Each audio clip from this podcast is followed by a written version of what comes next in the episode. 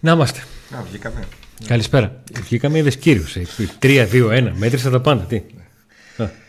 Γιατί είσαι νικητής από την άλλη φορά. Έπαιξε. Α, γαμπάρι δεν πήρα. Καλησπέρα. 8 και 1 είμαστε ήδη 44 ώρες στον αέρα. Και 10 παρά 1 θα τελειώσουμε. 10 θα πάμε. Ναι, έχουμε ανακοινώσει για πρόγραμμα 8 με 9. Αλλά θα πάμε 1-2 ώρες σήμερα και θα δούμε πώς θα το πάμε. Άμα μπορούμε να το κάνουμε 8-10 κάθε Δευτέρα, καλώς. Τι γίνεται, πώς πάμε. Μια μεγάλη καλησπέρα σε όλους. Έτσι. Σήμερα είστε αρκετά κύριοι. Ήρθατε από νωρίς, κάνετε το like σας στο βίντεο. Σήμερα είστε καλά, παιδιά. Εγγραφή στο κανάλι πολύ καλή μαζί σας. Θα αναλύσουμε άμεσα ό,τι αναφέρει το ρεπορτάζ. Τώρα πλέον στο θερινό πρόγραμμα, το οποίο έχει πολλές live εκπομπές, για να διευκολύνουμε όσους δεν βλέπουν live την εκπομπή, η πρώτη ώρα θα αφορά καθαρά το ρεπορτάζ και τη θεματολογία του ΠΑΟΚ, και στη συνέχεια στην επόμενη ώρα θα πηγαίνουμε στα μηνύματά σας και στα σχόλιά σας, έτσι ώστε να μπορούν και αυτοί που είναι live στην εκπομπή να συζητούν έστω και μεταξύ τους στην αρχή όλα όσα λέμε και στην συνέχεια να σχολιάζουμε τα μηνύματά τους, και να μπορούμε να βάλουμε αυτά τα περιβόλια time tap στο βίντεο, έτσι ώστε μόλις τελειώσει το live και η εκπομπή είναι πάνω, να μπορεί ο καθένας να δει το κομμάτι που θέλει και όλοι να την αφήσετε να παίζει κανονικά, και τις εφημίσεις και αυτά, θα είμαστε μια χαρά. Έτσι. Πριν ξεκινήσουμε να πούμε ότι θέλουμε από σας ένα like στο βίντεο, subscribe και εγγραφή στο κανάλι όσοι δεν έχετε κάνει, για να σας έρχονται ενημερώσεις για τα νέα βίντεο, και επίσης αν κάνετε subscribe στο δικό μας κανάλι αλλά και στο Kaplan Boxing, μπαίνετε. Τελευταία πραγματικά εκπομπή είναι αυτή, ναι. Για τα ρολόγια, τα smartwatch, τα smart band, όλα αυτά εδώ που έχουμε. Αυτό είναι το smartwatch με τα bluetooth ακουστικά. Αυτό είναι ένα από τα τρία smart band, και αυτά είναι τα bluetooth ακουστικά. 5 δώρα τα οποία τα παρουσίασε και μας τα έδωσε. Θα κληρωθούν οι νικητές. Θα κληρωθούν και θα γνωστοποιήσουμε τους νικητές. Τα κληρώνουμε από το Kaplan Boxing. Link του καναλιού του Kaplan Boxing στην περιγραφή, γράφεστε εκεί, γράφεστε και σε εμάς. Όταν γίνει κλήρωση που θα γίνει από εμάς, θα δούμε αν έχετε κάνει εγγραφή στο Kaplan Boxing, για να είμαστε κύριοι. Οι συνδρομητές του Pack Today έχουν πενταπλή συμμετοχή σε αυτή την κλήρωση. Το πώς μπορείτε να γίνετε συνδρομητές μπορείτε να το δείτε στην περιγραφή του βίντεο. Περιμένουμε από αυτούς που είναι γραμμένοι στο μεγάλο πακέτο των συνδρομητών να μας στείλουν email με τις διευθύνσεις τους. Έχουμε πάρει από κάποιους, αλλά όχι από όλους, έτσι ώστε να σας δώσουμε, να στείλουμε κάποια δώρα, καθώς αυτό το διάστημα δεν υπάρχουν αγώνες του ΠΑΟΚ για να σας δώσουμε στήριο παιχνιδιού. Και τέλος, και πριν ξεκινήσουμε το ρεπορτάζ, να ευχαριστήσουμε τους υποστηρικτές μας, τον Ροδιανός, Φανοπία και Θέρμη και Βοσμό. Δύο παντού, για να, όπως σας βολεύει, μπορείτε να πάτε να φτιάξετε το αυτοκίνητό σας, να το βάψετε, να κάνετε οποιαδήποτε λαμαρινό δουλειά. Αν είναι ιταλικό, θα πάτε σε AutoPAP, γιατί έχει ανταλλακτικά μεταχειρισμένα ιταλικών αυτοκινήτων μόνο, δυστυχώς. Γιατί άμα έχει γερμανικών, ήδη θα ήμουν ο καλύτερος πελάτης του. Θα ήμασταν εμείς χορηγοί του. Του το είπα, του λέω, βρες και κανένα γερμανικό ανταλλακτικό. Θα ήμασταν εμείς χορηγοί του AutoPAP. Όντως, θα ήμασταν εμείς. Τι άλλο έχουμε. InSpot, στη Γρηγορίου Λαμπράκη, δίπλα στο γήπεδο, κοντά στο γήπεδο του ΠΑΟΚ, τα InSpot Τριανδρίας, 24 ώρες το 24ωρο, φαγητό, ποτό, ματσάκια, NBA μπορείτε να δείτε, γιατί δεν κλείνει ποτέ το μαγαζί. Το αγαπημένο μας NBA. Και φυσικά θα κάνουμε ξανά νέο ραντεβού εκεί, θα ανακοινώσουμε στις αρχές του μήνα. Για όσους από εσάς θέλετε να μας γνωρίσετε από κοντά και να μιλήσουμε για τον ΠΑΟΚ. Και φυσικά να πούμε ότι όσοι θέλετε να γίνετε υποστηρικτές του ΠΑΟΚ Today και να κάνετε πιο γνωστή και εσείς την επιχείρηση σας και να στηρίξετε και εμάς, μπορείτε να στείλετε email στο paoktodaymedia@gmail.com, είτε να μας βρείτε μέσω Viper στο ΠΑΟΚ Today, στο κανάλι μας στο Viper. Και τελευταίο, αν θέλετε να μας χειράσετε ένα καφέ που λέει ο λόγος χωρίς μεσάντζες στο YouTube, υπάρχει link donate στο PayPal. Μην μας παίρνει τα μισά το YouTube. Δεν το λέμε αυτό για να μας κόψει. Αντώνη, ξεκίνα. Όλοι ενδιαφέρονται για τις μεταγραφές. Πάλι εγώ θα μιλήσω και μετά θα τα μεταφράσεις εσύ. Τώρα θα μιλείς μόνο εσύ, και όταν τελειώσεις, επειδή σε διέκοψα 2-3 φορές στο προηγούμενη εκπομπή και μας την είπαν και είχαν δει και τα παιδιά, δεν θα διακόψω καθόλου. Ξεκίνα. Θα με πεις τώρα πες. Μου θύμισε. Απατάω αυτό. Μου θυμίζει το Μητσικώστα που έλεγε. Αφού δεν βάζουμε γκολ να το κάνουμε. Το Μητσικώστα που έλεγε και μην με διακόψεις Δέσποινα γιατί θα πω το πείμα. Και ξεκινούσε. Λοιπόν, θα τα πάρουμε από την αρχή. Στην αρχή έγινε ο κόσμος, είδαν οι δεινόσαυροι. Στην τελευταία εκπομπή αναφερθήκαμε σε όλα όσα έγιναν στη μεταγραφική σύσκεψη, στην οποία έδωσε το παρόν και η επικεφαλής του αγωνιστικού τμήματος και η επικεφαλής της διοίκησης. Εκεί αναφερθήκαμε ότι το πλάνο ενίσχυσης που δόθηκε στον Γιώργη Σαββίδη να το μεταφέρει στον Ιβάν Σαββίδη προς έγκριση περιλάμβανε 3 μεγάλες μεταγραφές, μεγάλες και βάσει ονόματος γνωστών στο ελληνικό κοινό και βάσει οικονομικών δεδομένων της συμφωνίας που χρειάζεται για να έρθουν στον ΠΑΟΚ. Αυτό προκύπτει είναι πως ο Ιβάν Σαββίδης έχει δώσει το πράσινο φως και πλέον περιμένουμε το επόμενο βήμα. Ποιο είναι αυτό? Όχι να γίνουν άμεσα μεταγραφές, και δεν το λέω για να ευθυμίσουμε. Το λέω για να γίνουμε ξεκάθαροι το ότι εμείς εδώ μεταφέρουμε τις πληροφορίες και περιμένουμε να δούμε αν αυτές οι πληροφορίες που μαθαίνουμε θα γίνουν πράξη. Αυτή τη στιγμή αυτό που έχει γίνει γνωστό είναι πως ο Ιβάν Σαββίδης έχει δώσει το πράσινο φως έτσι ώστε οι άνθρωποι και του αγωνιστικού και του διοικητικού εν Ελλάδα τμήματος να προχωρήσουν τις κινήσεις που γνωστοποίησαν ότι έχουν στο μυαλό τους το Ιβάν Σαββίδη με ονόματα και διευθύνσεις, έτσι ώστε να τελεσφορήσουν το συντομότερο δυνατό αυτό που όλες οι ομάδες λένε και ειδικά στο ΠΑΟΚ το έχουμε δει σπάνια. Πέρυσι τσιμπιόμασταν που έγινε, το τελείωμα δεν ήταν καλό. Τις περισσότερες φορές όλοι ξέρουμε το γνωστό ανέκδοτο, εντάξει μωρέ 31 Αυγούστου εδώ θα είμαστε, για να δούμε το πώς θα κινηθεί ο ΠΑΟΚ. Σαφώς. Αν νόμιζα τελείωσες. Όχι, μπορείς να συνεχίσεις. Ναι. Έλεγα για τις θέσεις, αλλά μπορείς να το πεις εσύ. Για τις θέσεις θα το πούμε σε λίγο. Ναι.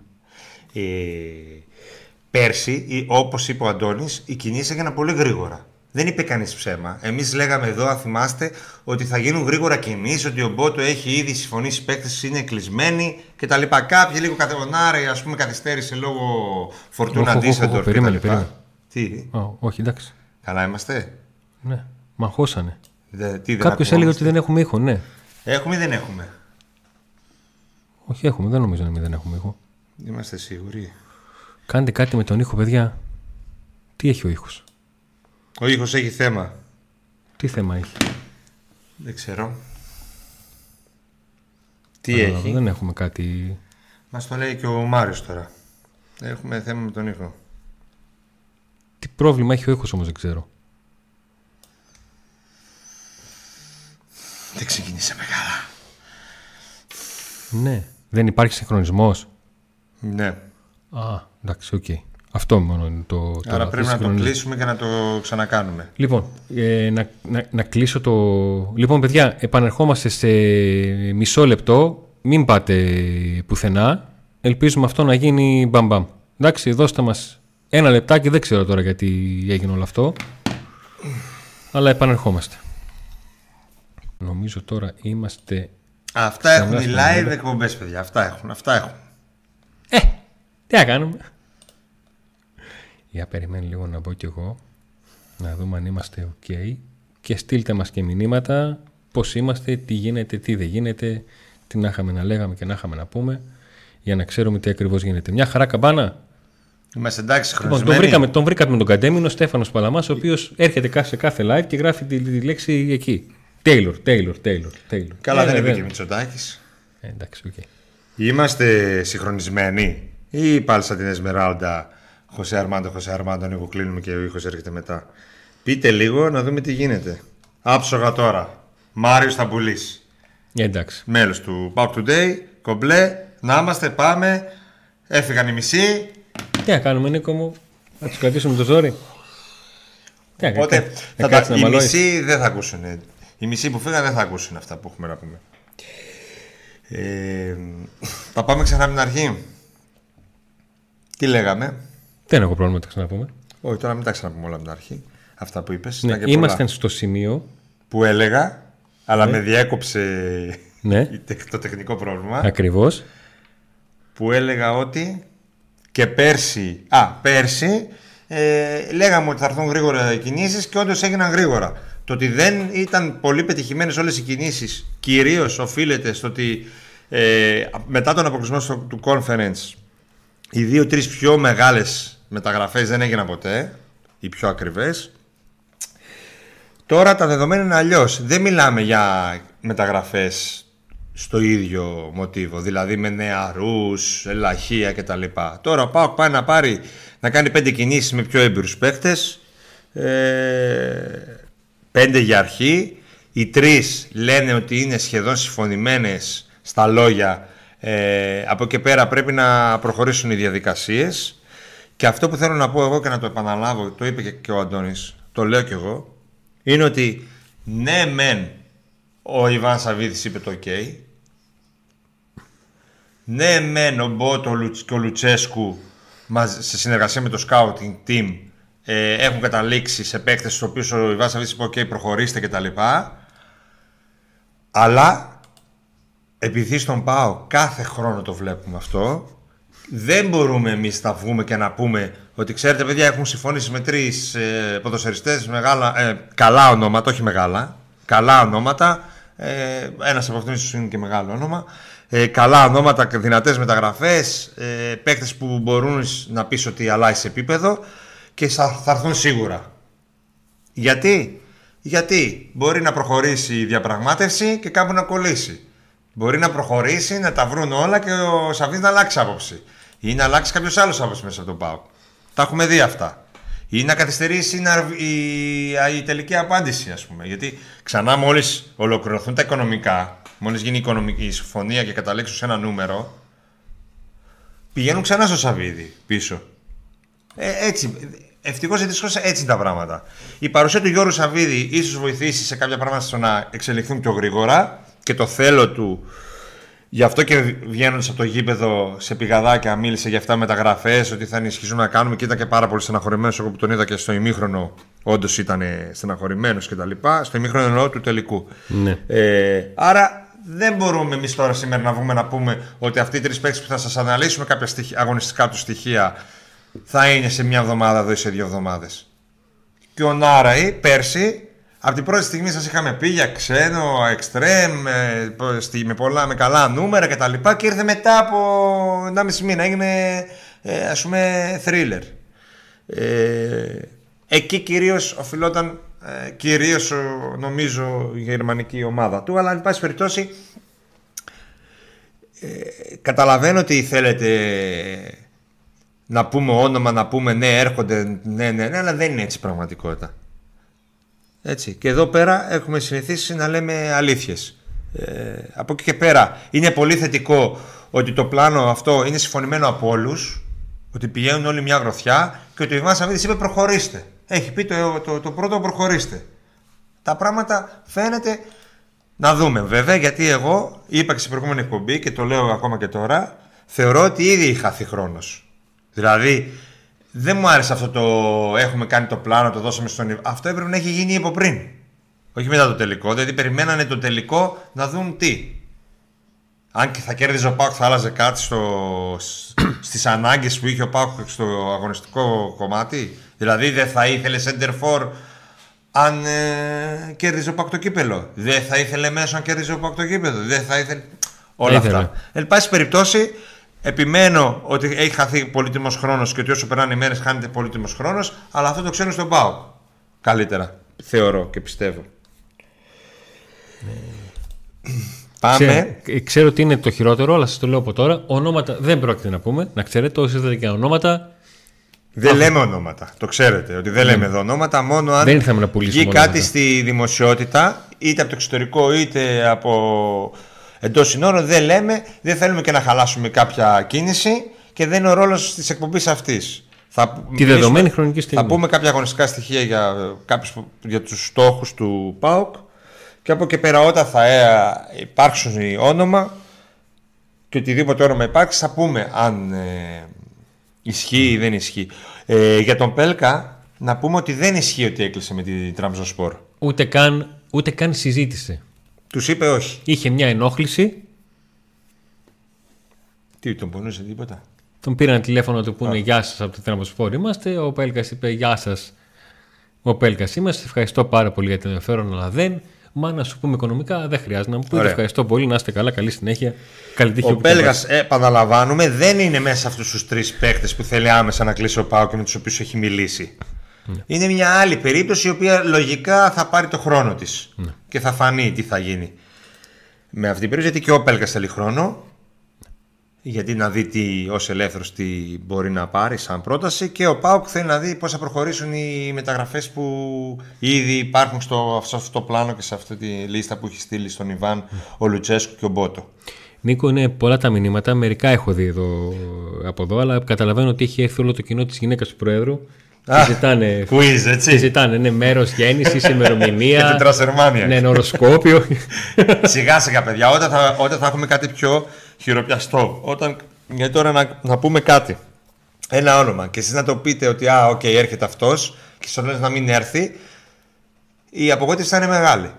Γιατί δεν είναι τα πράγματα άσπρο, άσπρο, μαύρο, μαύρο στη ζωή. Τώρα μπορεί να φαίνεται ότι θα έρθει αυτός, και στο να μην έρθει κάποιος άλλος. Και σας προετοιμάζω από τώρα ότι ξεχάσετε το 31 Αυγούστου, 24 Σεπτέμβρη τελειώνουν μεταγραφές. Καλά, αμέ να πάμε 24 Σεπτέμβρη και να έχουμε αποκλειστεί από όλους. Εντάξει, την πέμπτη αγωνιστική ξέρω εγώ. Ο ΠΑΟΚ δεν είναι φαβορί για να μπει στους ομίλους του Conference αυτή τη στιγμή. Αν δεν ενισχυθεί, δεν θα μπει. Με 6 αγώνες. Με 6 αγώνες. Όχι, μπορεί να είναι στον κουρ των ισχυρών, αλλά έτσι όπως δεν μπορεί να πάρει τα πόδια, δεν μπορεί να βάλει γκολ με τίποτα, τι θα αλλάξει δηλαδή. Θέλει και νέο αίμα λίγο να. Λοιπόν. Θα συνεχίσουμε για άλλα 40 λεπτά να αναλύουμε το ρεπορτάζ και μετά θα πάμε στα σχόλιά σας. Λοιπόν. Όσον αφορά τον ιστορικό μέσο που έχει σκιαγραφηθεί, είναι ένας παίκτης ο οποίος έχει παρόμοια χαρακτηριστικά με αυτά το Αυγούστο. Είναι λίγο πιο aggressive. Είναι και αυτός από τους παίκτες που πιέζουν, κόβουν, ράβουν, στην καλή τους μέρα είναι παντού στη μεσαία γραμμή. Στον ΠΑΟΚ έλειψε ένας παίκτης που να μπορεί να ντουμπλάρει τον Αυγούστο και να μπορεί να τον βοηθήσει, εάν παίξουν μαζί, να έχουν και δύο ταχύτητα και ταχυδύναμη, έτσι ώστε ο Αυγούστο, ο οποίος έδειξε να είναι αρκετά θετικός όταν ανέβαινε τη μεσαία γραμμή, να το αξιοποιήσει και αυτό.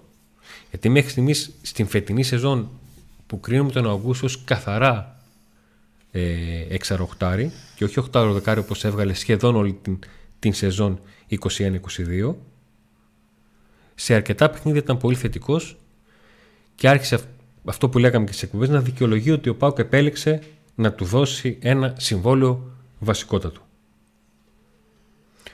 Όσον αφορά τον ακραίο, και ένας ποδοσφαιριστής, για να συμπληρώσω για τη μεσαία γραμμή, ναι. Σε διέκοψα γιατί είδα ότι πήγες να πας για τον εξτρέμ. Ναι, το κατάλαβα. Να συνεχίσεις το μεσαίο. Συγγνώμη, παιδιά, που το διέκοψα. Αρχίζουμε και καταλαβαίνόμαστε. Είναι ένας παίκτης ο οποίος πιστεύω ότι παίζει σε οποιαδήποτε μεγάλη ελληνική ομάδα στο αρχικό σχήμα. Ένας παίκτης με εμπειρία από μεγάλη ομάδα και με παραστάσεις, και ένας παίκτης ο οποίος αν έρθει θα ανεβάσει επίπεδο στη μεσαία γραμμή τον ΠΑΟΚ. Δεν είναι βόμβα, δεν είναι θα πάω στο αεροδρόμιο, αλλά δεν είναι και ο άγνωστος, δεν τον ξέρει, αλλά δεν είναι και κανείς. Είναι ένας παίκτης που νομίζω θα τον δουν με θετικό μάτι, αν τελικά έρθει ένας από αυτούς τους παίκτες στη μεσαία γραμμή που ο ΠΑΟΚ ενδιαφέρεται. Πάντως έτσι σκιαγράφει το προφίλ του ποδοσφαιριστή που θέλει ο Λουτσέσκου στη μεσαία γραμμή. Όποιος και να είναι αυτός. Τέτοιον παίχτη ψάχνει. Κυρίως εξάρι ψάχνει. Εξαροχτάρι, αλλά κυρίως εξάρι ψάχνει ο Ρασβάν.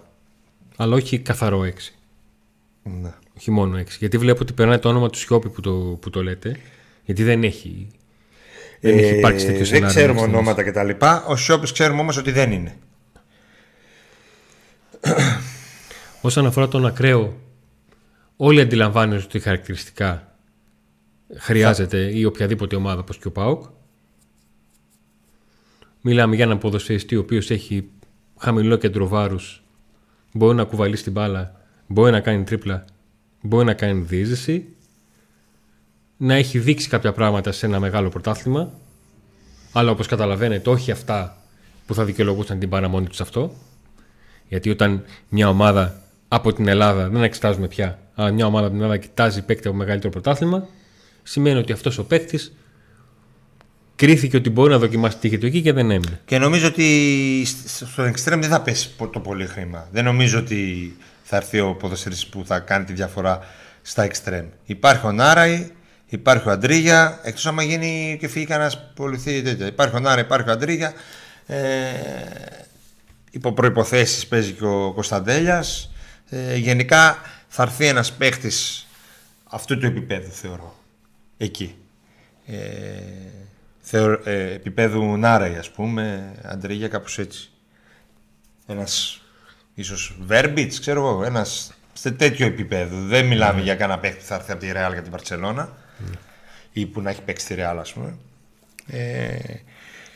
Πάντως ένας ποδοσφαιριστής ο οποίος, όπως και ο Νάραη, θα μπορέσει να δώσει νούμερα και βοήθειες στην ομάδα. Το μεγάλο ζήτημα είναι, νομίζω, εκτός από τις μεσές γραμμές, τώρα για άμεση βοήθεια, έτσι στο ΠΑΟΚ να πει ότι ξεκινάει και βάζει βάσεις για αλλαγή επίπεδου, είναι αυτή του σεντερφόρ. Ναι.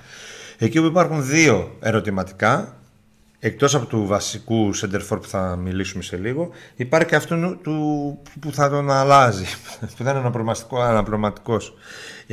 Προβάδισμα φαίνεται να έχει ο Μπράντον Τόμας, ο οποίος έχει πέρασει από πολλά στάδια. Έχει πέρασει στο στάδιο του ότι τον θέλουμε. Στην αρχή θέλουμε και την Ολιβέρα μαζί να μείνει. Μετά θα τους κρίνουμε. Ναι. Μετά μάλλον όχι. Μετά τον Μπράντον ή αυτόν. Μετά πάλι από τον τελικό. Ναι, αλλά το ερώτημα ήταν, είναι ακόμα ίσως Μπράντον ή Κρμέντζικ. Αλλά φαίνεται ότι έχει προβάδισμα Μπράντον. Τώρα θα δούμε. Με τα προβαδίσματα και αυτά. Θα δούμε, γιατί θα πράξουν διαπραγματεύσεις. Γιατί και εμείς σας λέμε κάθε φορά ότι μαθαίνουμε και μετά φταίμε εμείς που δεν γίνεται αυτό που μάθαμε. Δεν έχουν συμφωνήσει στο οικονομικό κομμάτι. Οπότε ναι, δεν υπάρχει απόφαση για να πούμε Μπράντον ή... Και άμα όσο δεν συμφωνούν, αν προκύψει κάτι άλλο, Κρεμέτσικη ή κάτι άλλο, μπορεί να πάνε στο κάτι άλλο. Άρα λοιπόν εκεί παραμένει ανοιχτό το θέμα. Και όσον αφορά το βασικό, ο ΠΑΟΚ κοιτάει να έχει δύο επιλογές στην λίστα του. Παρόμοιας κοψιάς όσον αφορά το ύψος, αλλά λίγο διαφορετικού τρόπου παιχνιδιού. Ένας είναι... Όχι όμως παρόμοιας κοψιάς με τον Μπράντον. Όχι. Για πιο ψηλό παίχτη μιλάμε. Ναι. Ο ΠΑΟΚ δεν θέλει να πάει σε ένα στυλ θορυκτού, σε κανένα πανύψηλο σεντερφόρ. Όχι. Σε ένα κανονικό μάλλον, επιθετικό. Οι Πριγιοβτσολάριν θα φύγουν σε λίγο. Δεν θα είναι θορυκτό.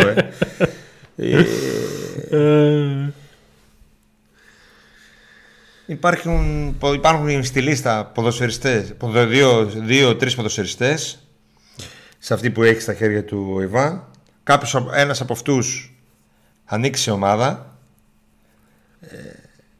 Όποιος θέλει στέλνει μήνυμα, το πω το όνομα και να μου πει κανένα θερμικό χάρτη για να του χαλάσουμε. Υπάρχει και ποδοσφαιριστής που θα μείνει ελεύθερος, μένει ελεύθερος το καλοκαίρι. Τα συμβόλαια των παιχτών αυτών είναι υψηλά. Πάνω από 1 εκατομμύριο. Για ΠΑΟΚ είναι υψηλά, ναι. Και οι ηλικίες, μιλάμε για έμπειρους επιθετικούς, δηλαδή από 28-29 και πάνω. Σωστά, τα λέω. Ο ένας είναι λίγο πιο νέος, ο άλλος είναι αρκετά πιο μεγάλος. Γενικά εκεί όμως, 28-29 εκεί. Οι περισσότεροι είναι. Και πάνω. Μιλάμε για θεωρητικά βιογραφικό καλύτερο του Ολιβέιρα και σε ομάδες και σε νούμερα, και μένει να δούμε που θα κάτσει μπίλια. Ο ΠΑΟΚ φαίνεται ότι αν κρατήσει τον Μπράντον Τόμας δεν πηγαίνει σε στυλ δύο πολύ ψηλά κορμιά στην επίθεση. Γιατί σας αναλύσαμε ότι υπήρχε αυτό το σκεπτικό. Αλλά ούτε και σε κοντόψιλο. Πάει σε σε νορμάλ επιθετικούς γενικά στο ύψος. Αυτές θα είναι οι τρεις πρώτες κινήσεις που θέλει να κάνει ο ΠΑΟΚ. Τώρα θα τις κάνει άμεσα, θα τις κάνει αύριο, θα τις κάνει μεθαύριο, θα τις κάνει σε 2 εβδομάδες, θα τις κάνει το 24 Σεπτεμβρίου που λέει ο Αντώνης. Αυτό εμείς δεν μπορούμε να το γνωρίζουμε. Αυτό που γνωρίζουμε εμείς, αλλά και όλοι οι συνάδελφοι, έτσι, γράφτηκε και όλα σήμερα, είναι ότι προχωράει τα πράγματα, προχωράνε οι άνθρωποι που υπάρχουν στις διαπραγματεύσεις. Εγώ κρατάω προσωπικά μικρό καλάθι. Δεν είμαι και τόσο σίγουρος ότι όλα θα πάνε τέλεια. Α, εγώ νόμιζα κρατάς μικρό καλάθι στα ονόματα. Σε όλα, νομίζω ότι όλοι γιατί είμαστε. Σήμερα μπορεί ο στόχος να είναι αυτός, ο χι επιθετικός, και μετά από μια εβδομάδα να έχουν πάει τα πράγματα τόσο στραβά και να είναι κανένας άλλος. Νίκο, όλοι είμαστε επιφυλακτικοί. Έχω πει πολλές φορές αυτό το τσιτάτο που λένε οι πολιτικοί, ότι λένε ότι στην πολιτική υπάρχουν πράγματα που λέγονται και δεν γίνονται και πράγματα που γίνονται και δεν λέγονται. Θα προτιμούσα να μην μάθαινα τίποτα και να γινόταν όλα, που λέει ο λόγος, και σκυνηγούσα την είδηση, παρά να προχωρήσει το ρεπορτάζ, να το έχουμε, να περιμένουμε να επιβεβαιωθεί για να μπορούμε να είμαστε πιο σαφείς, αλλά και να κάνουμε μια παρουσίαση όλα όσα σημαίνουν μεταγραφές όταν θα γίνουν. Γιατί γι' αυτό είμαστε εδώ, που μαθαίνουμε το ρεπορτάζ και τουλάχιστον να είμαστε μέσα στα χρονικά όρια, να μπορούμε όταν ένα όνομα βγει και το επιβεβαιώσουμε, να είμαστε εδώ, να το συζητήσουμε τον παίχτη, να κάνουμε οτιδήποτε άλλο, τους αποθερμικούς χάρτες, τα στοιχεία τους, τα χαρακτηριστικά τους. Τώρα που έχουμε και το μηχάνημα που παραγωγώ, όπως κάναμε τις τακτικές αναλύσεις, να παρουσιάσουμε έτσι με γραφήματα και φωτογραφίες το στυλ των ποδοσφαιριστών και να προχωρήσουμε. Στη μεσαία γραμμή επίσης υπάρχει ανοιχτό το θέμα του Ντάντας. Τον Ντάντας ο ΠΑΟΚ θέλει να το κρατήσει μόνο με δανεισμό.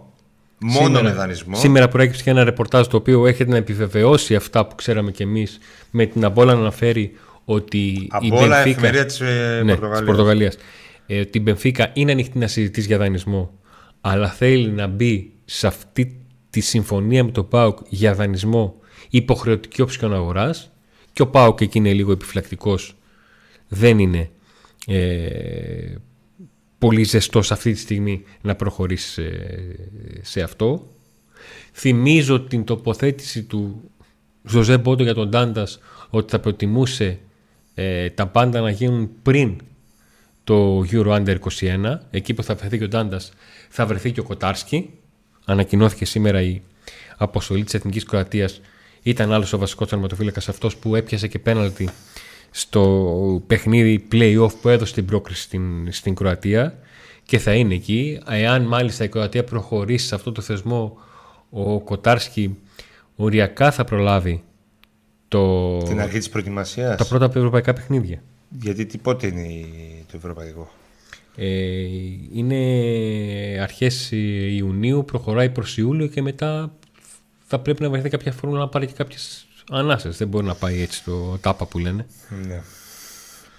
Δεν νομίζω ότι θα προλάβει. Καλά, όχι, θα αρχίσουμε να κάνουμε φουντού για να. Δεν νομίζω ότι δεν θα φτάσει στα ευρωπαϊκά, αλλά οκ. Okay. Σου λέω οριακά. Δεν σου είπα ότι δεν θα φτάσει. Ναι.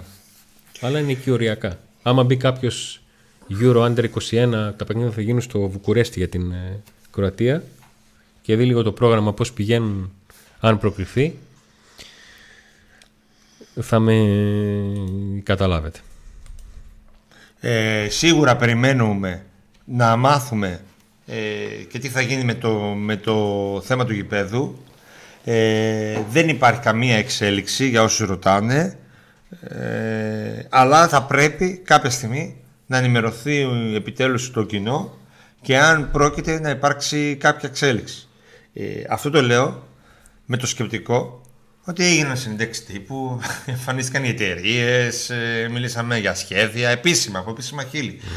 Να πω ότι δεν είχε γίνει τίποτα από όλο αυτό. Να έλεγα okay, ξέρω εγώ, όποτε γουστάρουν θα κάνω ό,τι γουστάρουν. Αλλά τώρα, έτσι όπως έχουν γίνει τα πράγματα, δεν είναι δυνατόν αυτό το πράγμα να μένει έτσι.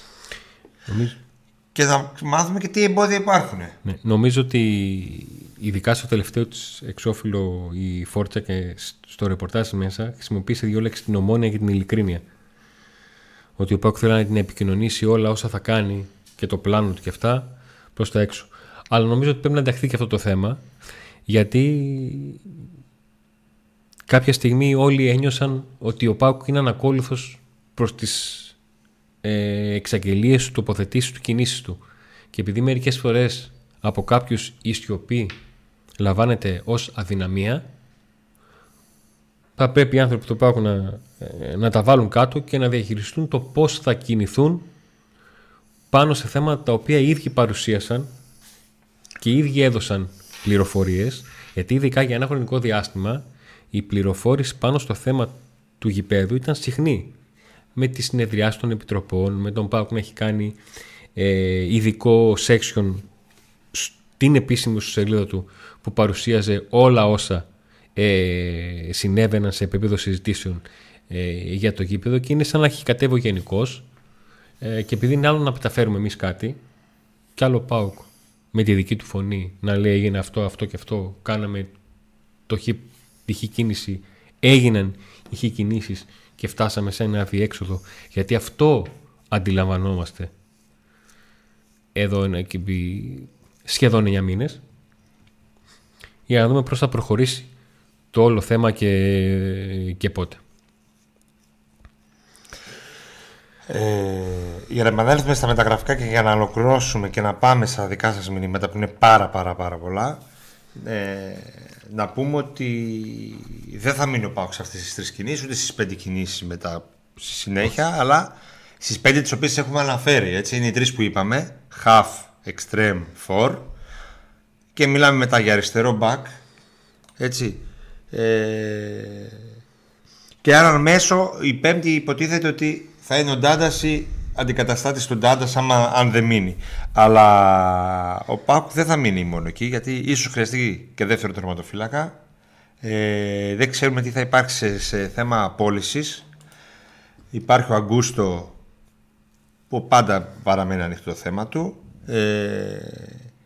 Ο Κωνσταντέλιας που νομίζω θα μας απασχολήσει πάρα πολύ και θα κάνουμε και κάποια στιγμή εκπομπή μόνο για το θέμα του Κωνσταντέλια και τα πολλά εκατομμύρια ευρώ που είναι έτοιμες να δώσουν ευρωπαϊκές ομάδες για αυτόν.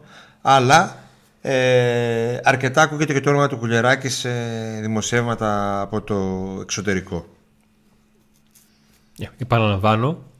Ο Γιώργος μίλησε για 7 μεταγραφές, μάλιστα. Ναι, μίλησε για 6-7 μεταγραφές και ότι θα φύγουν άλλοι τόσοι. Που νομίζω το πάνω κάτω ποιοι θα φύγουν το βγάλαμε βάσει των συμβολίων που λήγουν και των ποδοσφαιριστών που είναι παραγκουνισμένοι. Είναι ο Μπίσεσβαρ, ο Ελ Καντουρί, ποιος άλλος, και Τζιόρα, Κούρτιτς.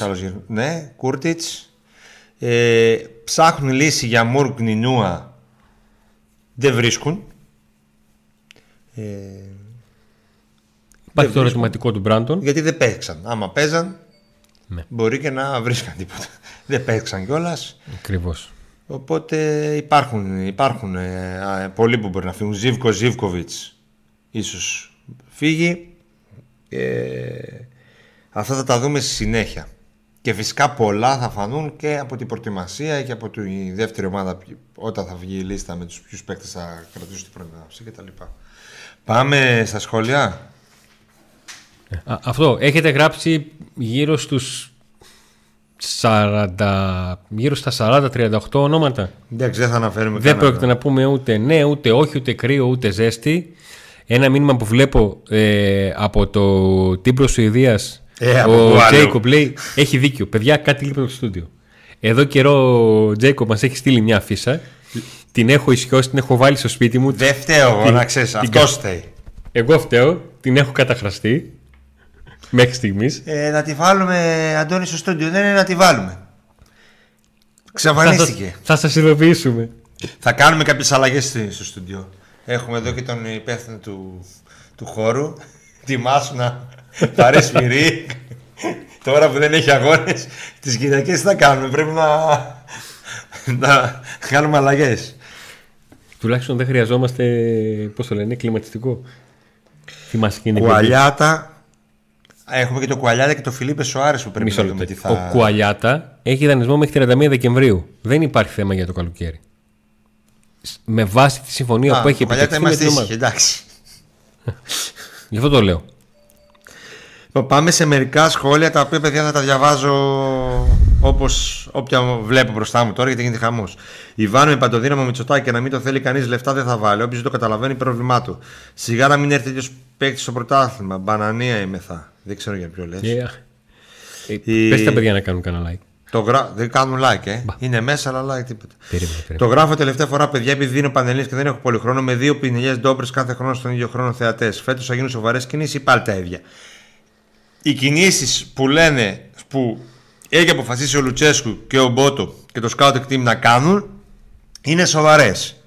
Θα προλάβουν να τις κάνουν, θα γίνουν. Αν γίνουν, καλώς. Αν πάμε μετά σε δεύτερες επιλογές, σε τρίτες επιλογές, σε τέτοιες επιλογές, βράστα και άστα. Υπάρχει. Ναι, τα σχόλια με τα ονόματα δεν τα διαβάζω. Παιδιά, από τι πρωτοθυμάτα θα έρθουν μεταγραφές σε ευρωπαϊκά ή Λατινικής Αμερικής? Για Ευρώπη ξέρουμε εμείς, δεν ξέρουμε κάτι για Λατινική Αμερική. Κρυμμέντσικ Δαγκωτό, ο παίκτης είναι θορυκτό. Θα θέλατε Αλεξανδρόπουλο και Πούγκουρα? Ή θα θέλεις Αλεξανδρόπουλο και Πούγκουρα? Αλεξανδρόπουλο με τι καθεστώς, δανεικό? Ρε, θα ήθελες Αλεξανδρόπουλο και Πούγκουρα, άστα καθεστώτα. Όχι, εγώ δεν θα ήθελα. Στα δεν λες? Όχι. Ωραία. Όχι αγωνιστικά, με παιδιά, άλλη φιλοσοφία. Παιδιά, οι παίκτες είναι Πούκι και Βαλέντσια της Φενέρ. Το Βαλέντσια το ξέρεις εσύ, τον έχεις γνωρίσει προσωπικά. Ναι. Καλό παιδί. Καλό παιδί. Ο καλύτερος είναι το παιδί που είναι στην Νάπολη, κεντρικός αμυντικός. Δεν τον είπες? Πάω και είχε Βαλέντσια πριν από σένα, βρε τα γάρπες. Καλύτερο. Βέβαια, όταν εμείς πήγαιναμε στο κέντρο Βαλέντσια, έτσι ήσουν στον μπαμπά σου. Αντόρφο Γερά. Αντόρφο Μπες και ρούβα τις γραμμές. Παιδιά, ξαναλέτε το ίδιο πράγμα. Ένας μέσος που μάλλον θα το πάρουμε με καλό μάτι, ένα εξτρέμ με όχι πολλά λεφτά. Λοιπόν, ένας μέσος που μάλλον θα το πάρουμε με καλό μάτι, ένας εξτρέμ με όχι πολλά λεφτά και ένα φόρ με καλύτερο βιογραφικό από τον Ολιβέρα. Αν αυτές είναι οι μεγάλες μεταγραφές, πώς θα είναι οι επόμενοι? Δεν είπαμε ότι οι επόμενοι δεν θα είναι μεγάλες μεταγραφές. Επίσης, ένας φόρ με πολύ καλύτερο βιογραφικό από τον Ολιβέρα, ναι, είναι μεγάλη μεταγραφή, ρε φίλε.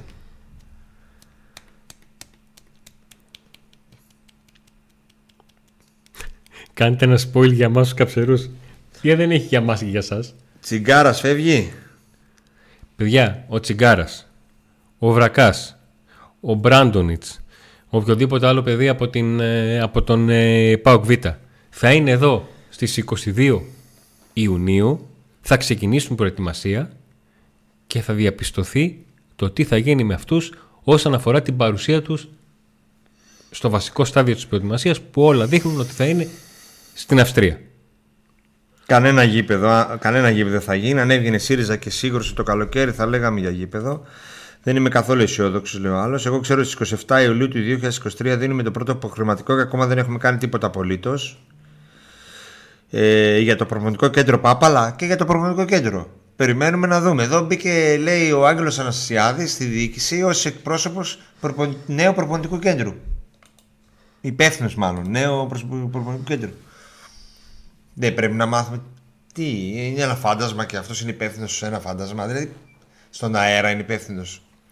Δεν πρέπει να υπάρξει κάτι, να μάθει κάποιος κάτι? Γιατί ναι, προχωράει. Θα μου πεις, γιατί ρε φίλε να μάθει? Ό,τι γουστάρουμε κάνουμε. Οκ. Άμα γουστάρουμε τι κάνουμε. Και εγώ γι' αυτό δεν έβαλα αυτή την πλούζα, προς τιμή του NBA Χέλλα, NBA Greece. Γι' αυτό έβαλα τον Τζόρνταν. Λοιπόν, πάρε λίγο το μικρόφωνο να τον δούμε. Να τους. Ωραία. Λοιπόν, προχωράμε. Στη ΠΑΕ είναι μαλωμένη με την αλήθεια. Κάθε χρόνο τα ίδια λένε για μεγάλες μεταγραφές και στο τέλος τίποτα δεν γίνεται. Πέρσι δεν λέγαμε για μεγάλες μεταγραφές. Λέγαμε για νεαρούς, ταλέντα. Δεν λέγαμε για μεγάλες μεταγραφές. Ποτέ δεν είπαμε για μεγάλες μεταγραφές. Λέγαμε ότι δεν θα πάρει εξτρέμ γιατί κάνει παπάδες ο Κωνσταντέλιας. Και μετά κάναμε 6 μήνες να τον δούμε. Αλλά αυτό λέγαμε. Το σύνθεμα της παπάδες. Αυτό λέγαμε, ότι οι πιτσιρικάδες, ότι νέους, ότι δεν θα δώσουν λεφτά πάνω από 500. Δεν θα δώσουν, ότι τα συμβόλαια θα είναι με 500-600 χιλιάδες ευρώ. Και όλοι λέγατε πέμπτο, έκτη. Τώρα λέμε μεγάλες μεταγραφές. Παπάρια τα ίδια λέγατε και πέρσι, πέμπτο, έκτη και φέτος. Δηλαδή, δεν... παιδιά... Να θυμάστε τι λέγαμε. Αν δεν θυμάστε, τα βίντεο υπάρχουν μέσα στο κανάλι. Και όχι μόνο εμείς, όλοι. Αυτά που έλεγα ο Πάο. Τώρα λέει αλήθεια Πάο. Θέλει να το κάνει και δεν θα μπορέσει. λέει ψέματα, δεν ξέρω και εγώ τι. Θα το δούμε πάντως πέρυσι, δεν είπαν ψέματα. Είπαν συμβόλαια 500-600, νέοι παίκτες κτλ. Καλά, αρκετές φορές έχουμε μεταφέρει πράγματα που μαθαίνουμε και μετά τον Πάου κάνει άλλα, τα ακούμε εμείς. Βρε, εντάξει, αυτό μπορεί να γίνει και, αυτός που μας ακούει τώρα λέει ότι αύριο θα κάνω αυτό και αυτό, ναι, και κάτι προκύπτει στο δρόμο ή στην ημέρα του και αλλάζει. Αλλά το βασικό, το κομμάτι, το μεγάλο, δεν μιλάμε τώρα για ονόματα, ότι πήγαν να πάρουν τον Φερνάντες και δεν μπόρεσαν να τον πάρουν. Το βασικό κομμάτι όμως τι ήταν πέρσι? 500-600 μικρή και τέτοια. Φέτος είναι ότι πιο σωστές επιλογές και σε κάποια πράγματα θα δώσουν και πιο πολλά λεφτά, γιατί και φεύγουν και κάποια συμβόλαια ακριβά. Αυτό είναι. Με 500, λοιπόν, με 500 και 600 χιλιάδες δεν κάνεις ομάδα. Πρέπει να τα χώσεις βαθιά. Να τα χώσεις βαθιά. Το στοιχείο που πρέπει να έχουν όλοι που θα έρθουν είναι ότι πρέπει να ξέρουν να βάζουν γκολ. Η ομάδα δουλεύεται καλά από το προπονητή, να βγάζει φάσεις, αλλά οι παίκτες μας είναι κακοί εκτελεστές. Να ρωτήσω λίγο γιατί δεν διαβάζουν πουθενά κάτι για τερματοφύλακα. Η ομάδα δηλαδή πάει για κάτι καλό με το Ζίβκοβιτς, δεύτερο τερματοφύλακα. Γιατί ακόμα δεν υπάρχει ενημέρωση αν φεύγει ή δεν φεύγει ο Ζίβκοβιτς και γιατί δεν μας καίει τόσο πολύ ο δεύτερος τερματοφύλακας, ρε φίλε. Ζωάο, Πέντρο, όχι, ονόματα διάφορα. Πάλι ομάδας, δηλαδή μανδάς, κάθε φορά ένα σχόλιο για αυτόν. Πάντως επιθετικά ρασιμενέ. Είναι κάποιοι που είναι στάνταρ. Δύσκολα χαλά. Τέταρτη τατουάζ, δύσκολα χαλά. Αυτό ειδικά εφόσον έχει play-off. Ο Άλεξ πάντα απεσιόδοξος. Ο Τζία βγάλε κούνι. Ρεαλιστή θα τον λέει κάποιος. Με 90. Μα τέταρτη δύσκολα χαλάει αυτό, ειδικά εφόσον έχει play-off. Μόνο φέτος βγήκε ο Πάκου τέταρτος. Και αν τα πήγαινε λίγο καλύτερα στα play-off, δεν θα βγαίνει τέταρτος. Το τατουάζ που το είδες? Του τέταρτου. Ένα μήνυμα που το βλέπω τώρα. Γιατί η ΑΕΚ πέρσι βγήκε πέμπτη.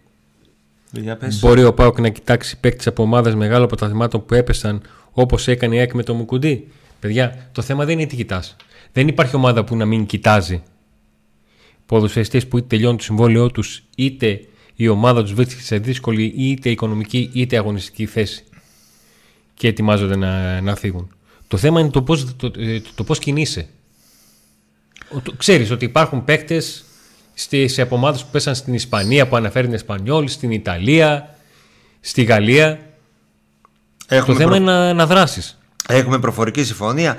Υπάρχει στα προφορικά με τους ποδοσφαιριστές ότι ναι, μια πρώτη κατανόηση. Ναι, θα ερχόμασταν. Αν κάνεις επίσημη πρόσκληση, το ξέρει και ο Πάκου τι λεφτά ζητάνε όλοι αυτοί. Ότι ναι, μάλιστα κάποιοι παίκτες μας προτιμάνε να έχουν και άλλες προτάσεις στα χέρια, αλλά προτιμά τον ΠΑΟΚ. Τώρα θα δούμε από τους συγκεκριμένους που μιλάμε, έτσι. Πέλκας, Κμνέτζης για δεύτερος, πρέπει να κλείσουν όσο πιο γρήγορα γίνονται. Δεξί στόπερ θες επίσης σίγουρα. Δεξί αριστερό. Δεξί έχεις, Άστρε Λίρατζι. Αριστερό θέλεις. Αριστερό έχεις μόνο τον Ράφα ο Άρης, ο οποίος είναι και αυτός μέτριος. Πιστεύω ότι θα κοιτάξει για αριστερό. Εκτός άμα βρει τίποτα δεξί τόσο καλό που δεν μπορείς να πεις όχι. Ο Λίρατζης που ήταν στο τελικό, ρε? Εκτός αποστολής. Εκτός Κοσάδας. Παιδιά, κάτι να το διαβάσαμε αυτό. Προτείνω στο Σαββίδι να κάνει δωρεά τατουάζ όλο το προσωπικό το τέταρτη. Συνεχίζει ο Άλεξ. Κακώς το διάβασε, γιατί είναι ίδιο σχόλιο με το πάνω. Επιθετικός έρχεται Θεσσαλονίκη την άλλη Τρίτη και θα σας δώσω και ένα στοιχείο φορά 45 νούμερο. Πού ρε, 46 φορά δεν είμαι εγώ. 45, παπουτσί. Δηλαδή σε βαταργοπέδουλο ένα μέτρο, μεγαλοπάπουτσος δηλαδή. Ναι. Για ποδοσφαιριστής 45. Μπα, μικρότερο πρέπει να φοράει. Και τα παπούτσα μέσα. Μικρότερο πρέπει να φοράει. Καλησπέρα, παιδί. Στο θέμα του γηπέδου είναι καθαρά πολιτικό. Εφόσον τελειώσουν οι εκλογές, κάνουν κάποια στιγμή να τοποθετηθεί και η ΠΑΕ. Αυτό λέμε. Αυτό λέμε, ότι σε κάποια πράγματα. Εγώ έχω διαφορετική άποψη. Η πλειοψηφία όμως θα σου πει ότι η σιωπή εκλαμβάνει τόσα δυναμία. Σούπερ μου, καλησπέρα μάγκες μου. Για να διαβάσω λίγο τα πράσινα. Δεν βλέπω πράσινα. Πού είναι οι συνδρομητές, ρε? Φούξη. Πεινάει. Okay. Σέργιος Σαρόπουλος. Η ποδοσφαιρική λογική δηλαδή της ΠΑΕ ποια είναι? Έχεις χρονιά που φτάνεις στο 8 του conference και δεν βάζεις χρήματα. Κάνεις την επόμενη χρονιά κακή πορεία, χάνεις καλά εισιτήρια και τρέχεις. Η λογική του ΠΑΟΚ ήταν να μπει στους ομίλους του conference και βλέπουμε, γιατί τα οικονομικά δεν είναι και τόσο καλά, δεν μπήκε στους ομίλους και δεν έγιναν αυτές οι μεταγραφές για το... για να αλλάξει επίπεδο. Μίλησε ο Ιβάν Σαββίζ για αυτάρκεια κτλ. Αλλά αυτάρκεια χωρίς αγωνιστικές επιτυχίες δεν θα έρθουν, όσο και να κάνεις να περιορίζεσαι στις μεταγραφικές κινήσεις. Πρέπει να έχεις και επιτυχίες, να μπεις, να προχωρήσεις στην Ευρώπη, να πάρεις λεφτά. Και η αυτάρκεια όπως την εννοεί ο ΠΑΟΚ, δηλαδή να αρχίσει να αξιοποιεί και τα δικά του παιδιά, θα πρέπει να τους δημιουργήσει ένα περιβάλλον ώστε να μπορέσουν να δείξουν πράγματα. Δεν μπορείς να τα αφήσεις αυτά να κουβαλήσουν όλη την ομάδα.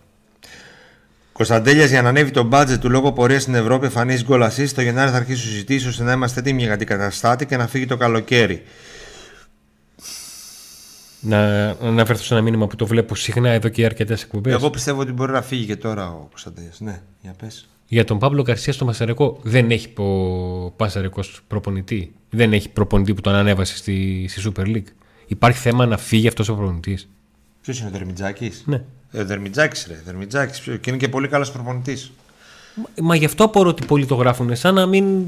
Το καλύτερο ποδόσφαιρο στην ιστορία του ΠΑΟΚ το έχει παίξει με Δερμιτζάκη. Στα μάτς με Φενέρμπαχτσε. Ναι. Και με Άγιαξ. Σε αυτά τα τέσσερα. Σε εκείνο το 3-3. Εντάξει, ναι, σε αυτά τα έπαιξε μπαλάρα. Γιατί κράτησε τα πάντα του Σάντος. Μου το λέγανε και οι ποδοσφαιριστές. Ναι. Γιατί τότε την εποχή μιλούσαμε όλους τους ποδοσφαιριστές. Έχουμε τις αρχές του Σάντος και την αναρχία που θέλαμε εμείς όταν είχαμε τον Σάντος. Ναι, αυτό. Ότι δηλαδή, τι μου λέγανε, ότι ξέρεις, κράτησε τα πάντα του Σάντος, δεν άλλαξε, γιατί ήταν μια ομάδα πετυχημένη. Αλλά στο μυαλό μας, επειδή γνωρίζαμε ότι δεν είναι ο Σάντος, παίζαμε λίγο πιο επιθετικά. Δεν παίζαμε και για το 1-0. Και γι' αυτό έκανε παιχνιδάρες ο ΠΑΟΚ. Ειδικά εκείνο το 3-3, παρόλο που μας πλήγωσε με τον Άγιαξ Τούμπα, Πεσοάρης, που δυστυχώς πρόλαβε, ενώ είχε γεννήσει η γυναίκα του, να γυρίσεις και να παίξει. Αυτό δεν είχε γίνει. Δεν είχε γεννήσει η γυναίκα του και λέγαμε μπορεί να μην παίξει, να μην προλάβει. Κάτσε εκεί, το κορίτσι σε χρειάζεται. Κάτσε εκεί. Ναι, ρε, καλά είναι δυνατόν. Εσύ, μιλάμε τώρα για 2010. Δεν υπήρχαν selfie να κάθεται και να βγάζει έτσι με το μωρό από εδώ. Τώρα 13 χρονών το μωρό. Να κάνει Instagram, ξέρω εγώ, Twitter. Για εκδίκηση θα το στείλω mail και θα το πω, μπαμπά σου, δεν σε έδωσε προτεραιότητα. Για να πάει να παίξει ένα κολομάτσι Τούμπα, μας διέλυσε. Και βρίζαμε τον Τένιο τότε. Και μας έφτιαξε ο Τσιρίλο. Μας έφτιαξε ο Τσιρίλο. Πάντως, αν μπείτε στο YouTube, όχι τώρα, μην βγείτε από εμάς για να πάτε εκεί. Κάποια στιγμή τα κλείσουμε. Και καλά, και αν βγείτε, κάνετε και ένα like στο βίντεο και μετά. Να δείτε το Άγιαξ Πάκο 3-3, ένα που είναι 20 λεπτό, 15 λεπτό, με όλες τις φάσεις. Να δείτε τι μπαλάρα παίζει ο Πάκο. Και με Βιερίνια στα πολύ καλά του τότε. Και με Παύλο Γκαρσία και. Ο Άλεξ λέει: το συγγνώμη που βρωμάω ρεαλισμό. Εντάξει, Άλεξ, οκ, δικαίωμά σου. Έχεις άλλα δικαίωμα. Έχεις να λες ότι. Τη γνώμη σου, οκ. Δεν χρειάζεται να ζητήσεις συγγνώμη. Τώρα για το ρεαλισμό ή όχι θα το δούμε. Γιατί δεν είμαι τις ίδιες γνώμες μαζί σου. Γιατί για να κρίνεις αν ο ΠΑΟΚ θα βγει τέταρτος, πέμπτος, όγδος, θα παλέψεις τη σωτηρία του, θα πέσει, είναι όλοι άσχετοι, ή να πεις θα πάει για το πρωτάθλημα, πρέπει να δεις τι κινήσεις θα κάνει, ρε φίλε. Εγώ νομίζω ότι αυτή τη στιγμή δεν μπορούμε να είμαστε σίγουροι για το αν για το τι θέση θα πάρει ο ΠΑΟΚ, όταν δεν ξέρουμε τι ρόστερ θα έχει. Να δούμε λίγο. Θα το καταλάβουμε από τις πρώτες κινήσεις. Θα καταλάβουμε πού πάει. Δηλαδή η ΑΕΚ φέτος δεν καταλάβαμε όλοι ότι θα το χτυπήσει. Ο Παναθηναϊκός δεν καταλάβαμε ότι θα πάει δυνατά. Θυμάμαι όταν παίζει με της Σλάβια που λέγαμε ότι έχει καλή ομάδα ο Παναθηναϊκός φέτος. Πάει να ανεβάζει επίπεδο, αλλά όχι, τη Σλάβια δεν την περάσει. Αλλά γενικά λέγαμε ότι ανέβηκε σχέση με πέρσι. Το πάλεψε εκείνο το μάτς. Έβαλε τον γκολ, έκανε τις φάσεις. Στο τέλος το τσαφ. Και το αντίο ζωή. Μόνο για τον Ολυμπιακό πέσαν πολύ έξω, γιατί δεν είναι μόνο μεταγραφές, είναι και πολλά άλλα πράγματα που πρέπει να γίνονται σε μια ομάδα. Και για τον ΠΑΟΚ και πέσαμε μέσα και έξω. Άλλωστε και ο ΠΑΟΚ δύο πρόσωπα έχει φέτος. Σίγουρα ελπίζαμε ότι θα πάει καλύτερα. Αλλά οκ. Και ας δούμε και τη μεταγραφική περίοδο, το πώς θα κινηθεί ο ΠΑΟΚ σε βάθος χρόνου. Αν προκύψει μια πώληση, πώς θα διαχειριστεί τα χρήματα της πώλησης, αν θα πέσουν σε μισθούς, αν θα πέσουν σε μεταγραφή, αν θα μοιραστούν. Ξεκινάει από χειρότερη αφετηρία από τους άλλους τρεις. Πόσο καλύτερες κινήσεις να κάνει από τους άλλους, επιμένει ο Άλεξ. Οκ. Okay. Θα δούμε. Βλέπω ένα μήνυμα εδώ. Ανέβηκε ένα post στο Instagram που λέει ότι το συμβόλαιο του επιθετικού θα είναι 1,5 εκατομμύριο συμβόλαιο. Τα νέα του Ψαροντούφεκο το γράψανε. Δεν το λέει υποτιμητικά ο Νίκος. Απλά επειδή εμείς εδώ βγαίνουμε ως Pack Today με τα ονόματά μας και λέμε, μαθαίνουμε αυτό, ακούμε αυτό, περιμένουμε να δούμε αν θα γίνει. Είπανε, κάνανε. Να σου πω κάτι. Και να τα συζητήσουμε. Γιατί πολλές φορές, συγγνώμη που σε διέκοψα πριν διακόψεις, πολλές φορές μας έχετε πει κάτι και σας ρωτάμε. Πείτε μας πού το διαβάσατε, να δούμε, να ψάξουμε την πηγή. Αν χρειάζεται να επικοινωνήσουμε με τον συνάδελφο που το έγραψε και να. Ποιος συνάδελφος, ένα post στο Instagram. Καταρχήν, φιλαράκι, αυτό έχει γραφτεί το πρωί από δημοσιογράφους. Ότι θα είναι πάνω από 1 εκατομμύριο. Και έγραψε ο άλλος 1,5. Μπορεί να φτάσει και στο 1,5. Και εμείς είπαμε εδώ ότι θα είναι μεγάλο το συμβόλαιο. Θα είναι 1,4, 1,5, θα είναι εκεί. Απλά υπάρχουν δύο ποδοσφαιριστές, ο ένας έχει συμβόλαιο. Με την ομάδα του. Θα έρθει αυτός που ανοίξει ομάδα, θα γίνει μεταγραφή. Δεν ξέρω, θα δούμε. Και υπάρχει ο άλλος ποδοσφαιριστής που το συμβόλαιο του λύγει. Γεια σας παιδιά από την Ρεβέργη. Α, ο Pack Community λέει το γράψε. Οκ, εντάξει, το Pack Community νομίζω είναι από φιλάθλους, ξέρω εγώ, και ανάλογα τι γράφει τα αριστερά και δεξιά βγάζουν ένα συμπέρασμα τα παιδιά. Οκ. Okay. Τώρα να απαντήσω. Ναι, όχι, μην βρίζεστε μεταξύ σας. Ούτε να μην βρίζετε προπονητές, παίκτες του ΠΑΟ κτλ. Δεν τα διαβάζω. Ισχύει ότι πριν κλείσει ο αντιπάλος μας είχαμε κάνει κίνηση για Μπερνάρ, Γκατσίνοβιτς, Αϊτόρ και Τσούμπερ. Να απαντήσω. Και εγώ θέλω να απαντήσω. Ωραία, απάντησες. Όχι, απάντηση. Ωραία.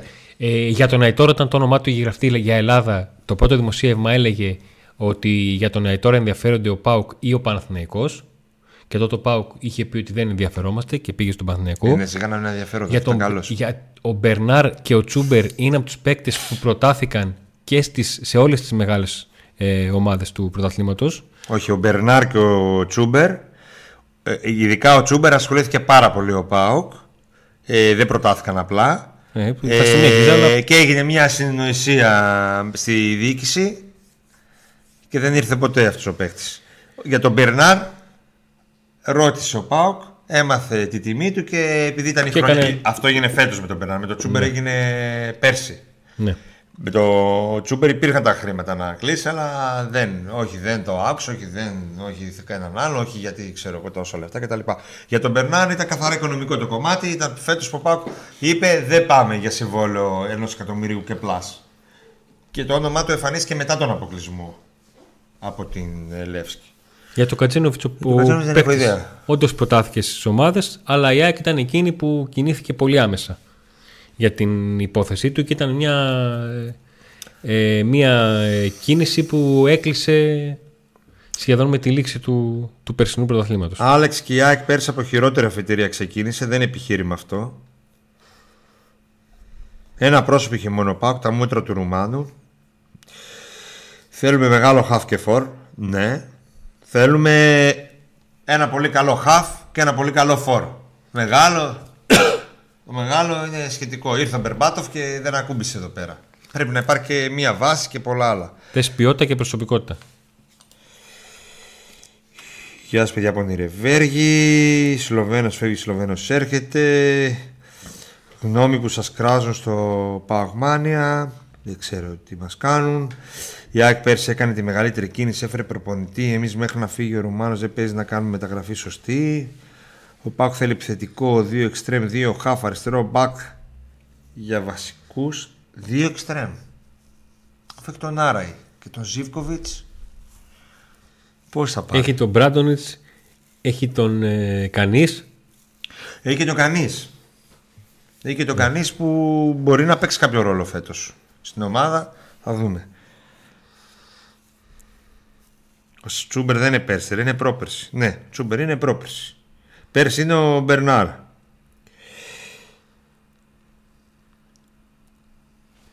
Έχετε ξεχωρίσει κανένα καλό παίκτη από τη Super League μεταγραφή στο ΠΑΟΚ? Το θέμα είναι να έχεις ξεχωρίσει ο ΠΑΟΚ. Μεγάλη αλήθεια. Δεν το είπε το ΠΑΟΚ Community. Μιας συνέντευξη με το όνομα ΠΑΟΚ το ανέφερε. Τέλος πάντων, δεν έχει σημασία. Το ανέφεραν τα ιστοσελίδες, τα μέσα μας ενημέρωση σήμερα. Αυτοί το ανέφεραν πρώτα. Για ένα παίχτη για πάνω από 100.000. Ναι, ο λόγος για τον οποίο το. Ο Κανής τη Ρόλο. Επειδή ήταν, μας είπατε ότι κάτι στο Instagram. Και λέω... Ο Κανής τη Ρόλο θα έχει. Θα είναι στο ρόστερ της ομάδας. Αρέσει πολύ και στον αθλητικό διευθυντή και στον προπονητή, γι' αυτό αποκτήθηκε. Ο ελεύθερος είναι ο Κράσο. Πρόεδρε, φανίσου και φέρε παίκτης γιατί χανόμαστε. Χρειαζόμαστε ένα φόρσα το Πρίγιοβιτς. Μόνο ότι τον συμφέρει διαβάζει. Ό,τι με συμφέρει λέει. Τι έγραψες, να το ξαναδιαβάσω. Περίμενε, πού είσαι. Πού... Εδώ. Η ΑΕΚ πέρασε κάτι μεγαλύτερη κίνηση. Έφερε προπονητή. Εμείς μέχρι να φύγει ο Ρουμάνος δεν παίζει να κάνουμε μεταγραφή σωστή. Το διάβασα αυτό. Περίμενε να φτάσω, κύριε φίλε. Αφού το διάβασα αυτό. Πρέπει να έχουμε γύρω στα 650-670 μηνύματα. Ο Λούκιο λέει κάτι με ένα στάκ να δω κάτι. Ρε, να δω κάτι. Για ποιο λόγο σας αρέσει όλη την ώρα να κράζετε. Δηλαδή, εμείς που απλά κάνουμε πονή θεωρείτε είμαστε χαρούμενοι με τα αποτελέσματα.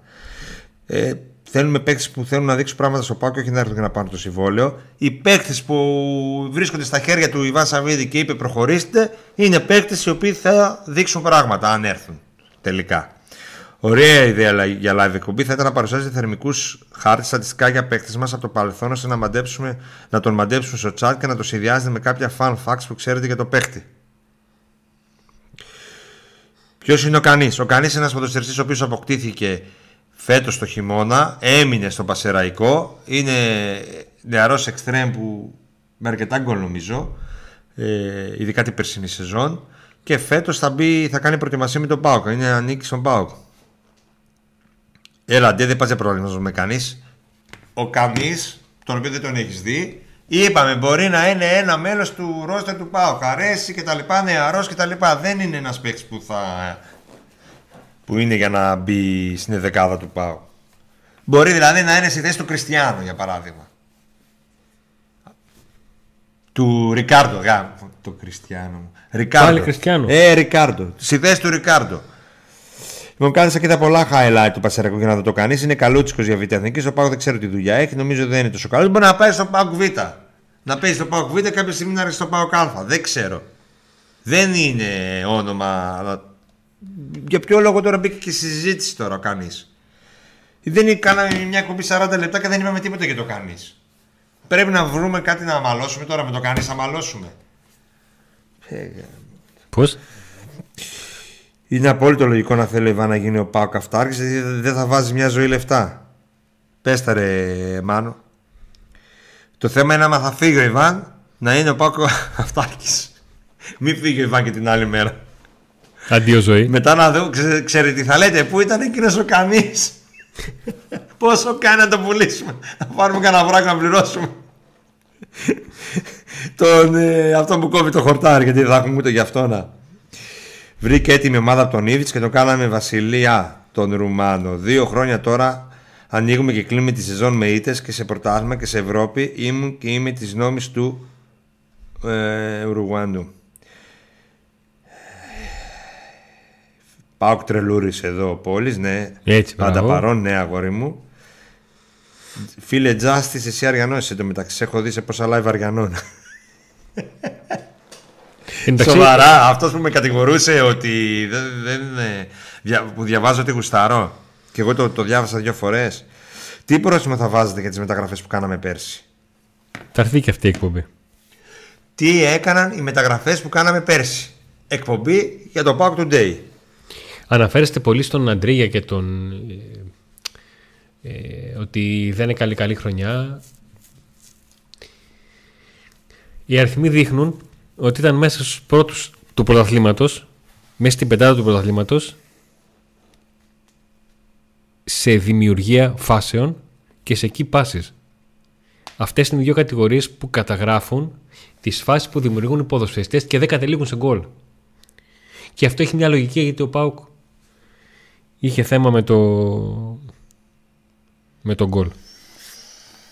Αν θα κάνουμε ΠΑΟΚ Today Stories με Σαββίδη, θα κάνουμε... Καταρχήν σας ευχαριστούμε πολύ που έχετε ιδέες για πράγματα που θέλετε να δείτε για να τα δρομολογήσουμε, γιατί δηλαδή, το καλοκαίρι θα είναι μεγάλο. Δηλαδή δεν μπορούμε να ανεβάσουμε ένα πιτσιρικάντι για τον κανείς. Θα μπορεί να ανέβει και ο πιτσιρικάς και να είναι και ο κανείς. Δηλαδή δεν επιτρέπεται ο ΠΑΟΚ να πάρει ένα ταλαντούχο παίκτη από χαμηλή κατηγορία. Τον Ιωαννίδη, όταν τον πήρε ο ΠΑΟΚ, όταν είχε συμφωνήσει ο ΠΑΟΚ και με παίκτη και με ομάδα, το Λεβαδιακό, βγήκαν κάποιοι μέσα στο ΠΑΟΚ και είπαν αυτά που λέτε εσείς. Έλα ρε β' εθνικής παίκτη, τώρα πάρουμε το δικό μας που έχουμε, από την K23 να ανεβάσουμε. Και τώρα, άμα σας πω Ιωαννίδη, θα πεις καλός είναι, μια καλή επιλογή για δεύτερος. Πήγε να πάρει πρωτάθλημα ο Ιωαννίδης. Χωρίς να λέω ότι είναι αμάνγο. Στα play-off 8 αγωνιστικές πρώτος ήταν. Ναι, διάβασες και εσύ κανένα σχόλιο. Καιρός ήταν. Λέω και εγώ, περίμενα τόση ώρα να το πεις. Να πούμε κανένα κάτι εδώ πέρα, έτσι τεχνώς το... Ωραία. Ο Μπράντονιτς θεωρείται ότι μπορεί του χρόνου να είναι backup δεκάρι όχι. Ακραίος να κάνει την προετοιμασία του, να τον κρίνει ο προπονητής και να αποφασίσει βάσει αυτού που θα δει. Με Μπράντονιτς δεν παίρνεις πρωτάθλημα. Γιατί δηλαδή με κανείς δεν παίρνεις και με Μπράντονιτς. Δεν είχε αντάξει συμπαραστάτη στο Αντρίγια. Δεν γνωρίζω καθόλου το ποδοσφαίρι λίγο. Σε διακόπτω, δεν γνωρίζω πόσο ποιότητα έχει ο Μπράντονιτς. Δεν έχω ιδέα. Όσοι παίξατε over 2,5 διακοπές Νίκου, πληρωθήκατε. Ωραία η αλόη. Για συνέχισε, δεν κάνουμε διαφήμιση, ας μας στείλουν. Δεν είπα τι μάρκας είναι. Δεν έχει αντάξει συμπαραστάτη ο Αντρίγια, αλλά και ο Νάρη τον πέρασε σε ουσία, ασίς και γκολ. Συμφωνώ, δεν πρόσφερε πολλά γιατί δεν είχε κάποιον ικανό δίπλα του. Δεν μπορούμε να αξιολογήσουμε τον Ζίβκοβιτς χωρίς φορ. Θα μπορούσατε να κάνετε ένα βίντεο με τα 10 καλύτερα γκολ της σεζόν ή ένα βίντεο που να βαθμολογείται συνολικά την ομάδα. Σας έχω πει θα τα βάλουμε όλα σε μια σειρά. Για το αν θα βγάλετε φανέλες Pauk Today, κάτι έχουμε στο μυαλό μας, αλλά πέρα να το δουλέψουμε. Δεν θέλουμε να κάνουμε κάτι πρόχειρο έτσι. Μία το είπαμε, μία το κάναμε. Αν ισχύει κάτι από χώρες γκαγκάτσες, εγώ δεν έχω ακούσει κάτι, ούτε νομίζω ο Νίκος. Μη συγχύζετε τον Νίκο, ό,τι και να πείτε, όλοι ψάχνουν κάτι να γκρινιάζουν. Με κανείς και με καμιά δεν παίρνει πρωτάθλημα, δεν ρίξει χρήματα ο πρόεδρος. Τι ισχύει με την υγεία του Νάρεϊ. Ο Νίκος έκανε ρεπορτάζ και το παρουσίασε στην τελευταία εκπομπή. Λοιπόν, επειδή είπαν για το ότι μας κράζουν στο Παγμάνια, μπήκα να διαβάζω και θα σας απαντήσω live, να τα φιλαράκια σας απαντήσουν. Λοιπόν, άντεξα να δω 10 λεπτά από το live του Διδύμα. Αν θυμάμαι καλά, ένας είναι και μέλος στο φόρουμ. Οπότε, όχι, δεν είμαι μέλος στο φόρουμ. Είμαι ένας από τους ιδρυτές του Παγκμάνια. Ντροπή ρε εσείς για τα κλικ. Αν δεν έχετε τίποτα να πείτε, τι βγαίνετε και λέτε. Ναι, μπορεί και ίσως. Ο Τόμας το προβάδισμα, αλλά δεν είναι και σίγουρο. Ο βασικός φόρος δεν θα είναι τα Μάρα, αλλά ούτε και κοντός. Προχωράνε οι υποθέσεις, αλλά δεν είναι και σίγουρο ποτέ θα ολοκληρωθούν. Και Κερασάκη ο Νίκος είπε: εγώ κρατάω μικρό καλάθι για τις μεταγραφές. Ωραία.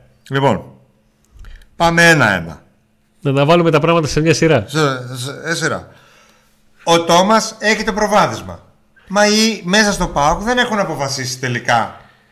Όχι, δεν έχουν αποφασίσει. Δεν έχουν ολοκληρωθεί διαπραγματεύσεις με τον Τόμας για να δούμε αν τελικά θα έρθει ο Τόμας. Ο Ζωζέ Μπότο που τον έφερε θέλει τον Τόμας. Ο Λουτσέσκου θέλει τον Τόμας, τον Μπράντο Τόμας, γιατί δεν θέλει πολλές αλλαγές στο ρόστερ.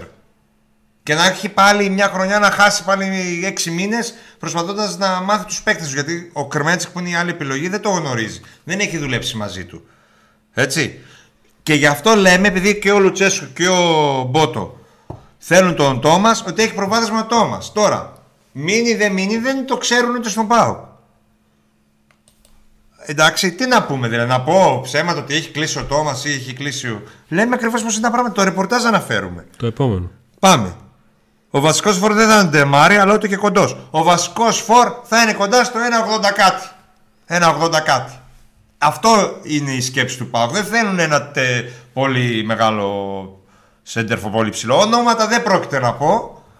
Έτσι. Και υπάρχουν δύο ποδοσφαιριστές με συμβόλαια πάνω από 1 εκατομμύριο. Ένας έχει ομάδα, άλλος δεν έχει. Αυτό. Πρέπει να είναι. Συγγνώμη, ρε φίλε. Συγγνώμη. Ήμασταν ξεκάθαροι για αυτά που θα πούμε. Δεν είπαμε ότι τα αγωνιστικά στοιχεία των ποδοσφαιριστών λέει ο τίτλος. Δεν κοροϊδέψαμε. Το αγωνιστικό στοιχείο των ποδοσφαιριστών. Για τον Χαφ είπαμε, κρατάω μικρό καλάθι. Ναι, σου εξηγώ. ότι μπορούσα να βγω να πω τώρα εδώ ότι είπε έδωσε το πράσινο φως ο Ιβάν Σαββίδης, θα έρθουν αυτοί οι τρεις ποδοσφαιριστές, βγείτε στο Λευκό Πύργο να πανηγυρίσετε. Ρε φίλε, είμαι εδώ στον ΠΑΟΚ από τότε που γεννήθηκα και ξέρουμε πώς λειτουργεί. Μπορεί να συμφωνήσουν, να πούν είπε ναι, να πάνε να βρουν τα νούμερα, να τους πάνε τα νούμερα και μετά μόλις δει τα νούμερα πει κάτι άλλο δεν υπάρχει, να αλλάξει πάλι. Να ή μην... να πεταχτεί ο Γιώργος και να πει τελικά δεν θέλω αυτό, θέλω αυτό. Ή να πεταχτεί ο Λουτσέσκο και να πει είπαμε, αυτό είναι το πλάνο, αυτούς τους τρεις θέλει και αυτούς πάει. Αλλά εγώ προσωπικά κρατάω μικρό καλάθι. Γιατί αύριο μεθαύριο θα βγεις στο φόρουμ, ας πούμε, και θα πεις ότι ο Σχίτης που έλεγε θα έρθουν τρεις μεγάλες μεταγραφές. Και τελικά ήρθε ο Τέιλορ, γύρισε ο Τέιλορ, ο Κανής και ο. Ξέρω εγώ. Αυτό, τι να πω δηλαδή. Μονάζιγα, μονόζιγα. Δεν μπορώ να καταλάβω. Άμα θέλετε οπωσδήποτε να κράξετε, βγες εσύ και γράψε κάτι άλλο. Πες κάτι άλλο. Αυτό είναι το δεδομένο τώρα. Και όταν θα βγουν ονόματα, θα πούμε ναι, αυτός ήταν, όχι, δεν εννοούσαμε αυτόν. Όπως έγινε το χειμώνα με το Λάρι. Ποιος δεν ήρθε. Γιατί δεν θέλουν να δώσουν τα λεφτά. Τι να κάνουμε τώρα. Και εδώ θα είμαστε να αναλύουμε τους παίκτες. Τι γίνεται, αν όντως ήταν από την πρώτη λίστα, αν όχι κτλ. Πάνω σε μήνυμα που λέει Αντώνη δεν απάντησε στο κουζ για τους τίτλους στο ποδόσφαιρο, δηλαδή για το πώς είναι οι επίσημοι. Οι επίσημοι είναι αυτοί που είναι αναγνωρισμένοι από την ΕΠΟ, είναι 3 πρωταθλήματα και 8 κύπελα. Δυστυχώς, ακόμα 8 κύπελα εδώ και 2 χρόνια. Και απαντάω, γιατί δεν αφορά το συγκεκριμένο που δεν γνωρίζω. Γενικά και για εσάς που βλέπετε την εκπομπή, να καταλάβετε τι προσπαθούμε να κάνουμε εδώ. Όποιος του αρέσει αυτό που κάνουμε και προσπαθούμε να εξηγήσουμε και το ρεπορτάζ έτσι όπως τα αναλύουμε, καλώς. Ξεκινάμε την εκπομπή, τους λέμε ότι δεν θα πούμε ονόματα γιατί.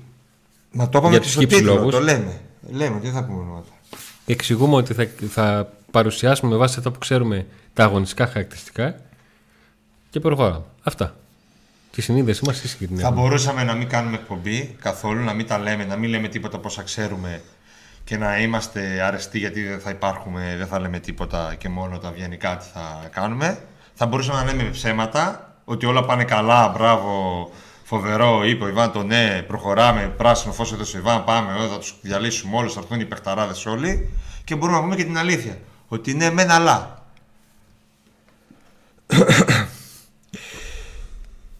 Τελικά πάει και το επόμενο πρωτάθλημα, οκ. Okay. Όχι, ονόματα δεν λέμε. Στο chat υπόθηκαν πολλά ονόματα, αλλά δεν λέμε εμείς ονόματα. 3 μεγάλες μεταγραφές, θα φανταστώ, ανανέωση Μπίσβαρ, Καντουρί, Ολιβέρα. Εντάξει, αν ανανέωσε ο Μπίσβαρ ή ο Καντουρί, Ολιβέρα, να πάμε να το κλείσουμε το μαγαζί. Θεωρητικά στο πλάνο τριετίας φέτος πάμε για πρωτάθλημα. Έτσι δεν ήταν το πλάνο το προσέλευμα του Λουτσέσκου πριν 2 χρόνια. Δεν νομίζω ότι το πλάνο ήταν να πάρει το πρωτάθλημα σε 3 χρόνια.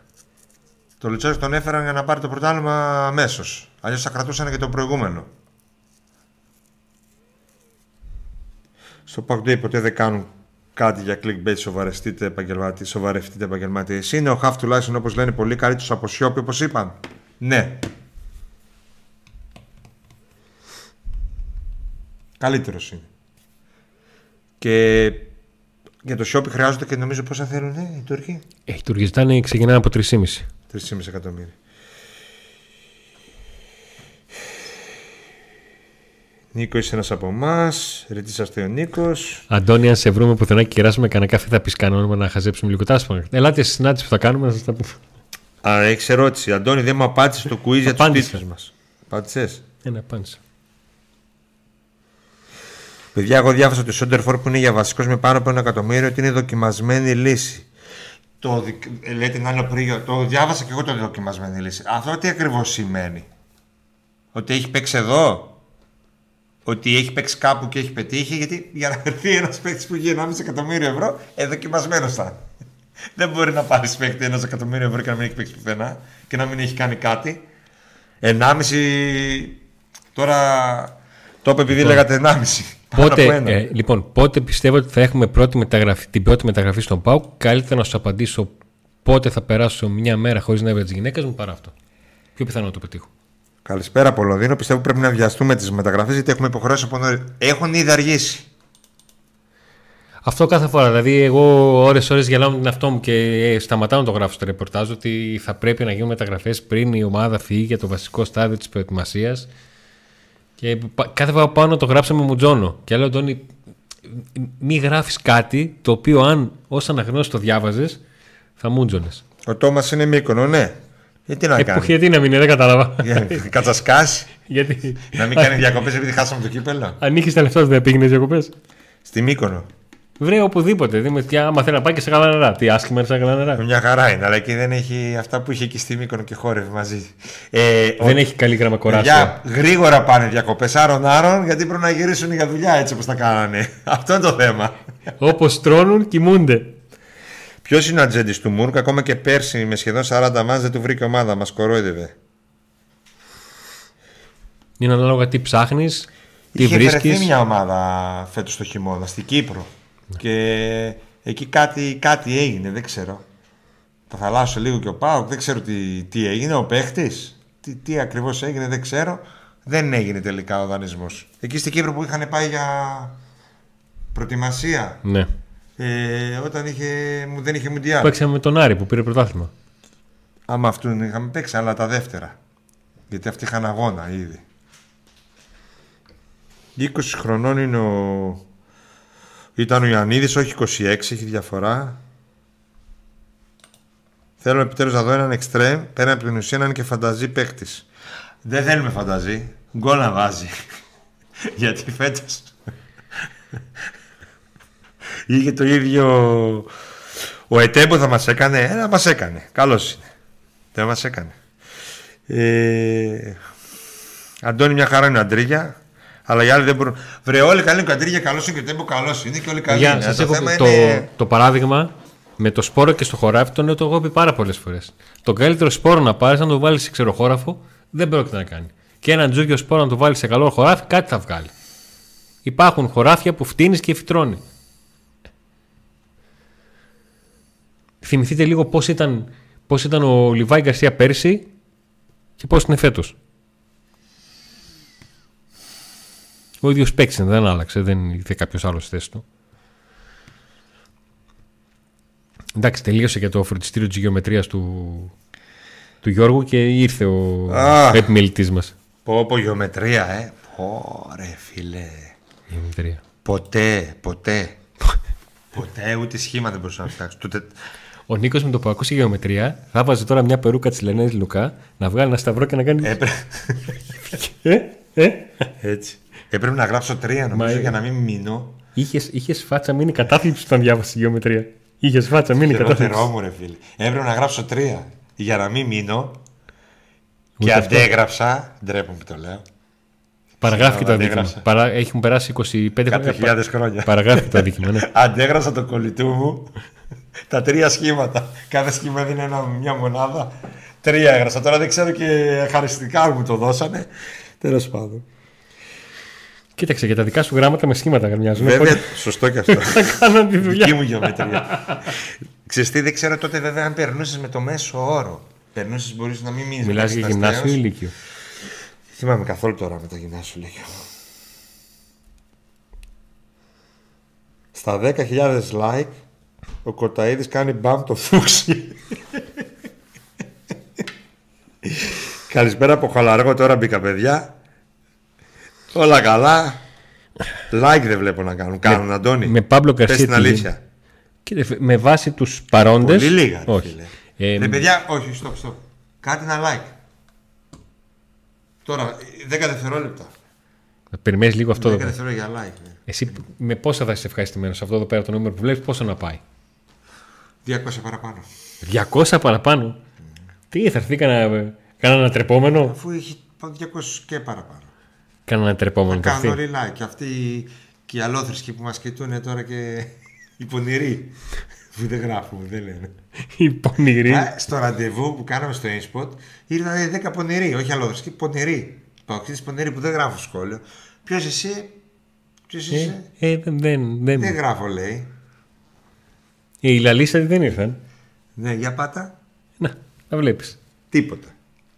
Τι νόμιζες, Νίκο, και όταν βαράει το τύμπανο ο Ζες στο κέντρο, την πρώτη φορά δεν βαράνε όλοι παλαμάκια. Έτσι γίνεται. Εντάξει, αυτό γίνεται γιατί δεν τον βλέπουν.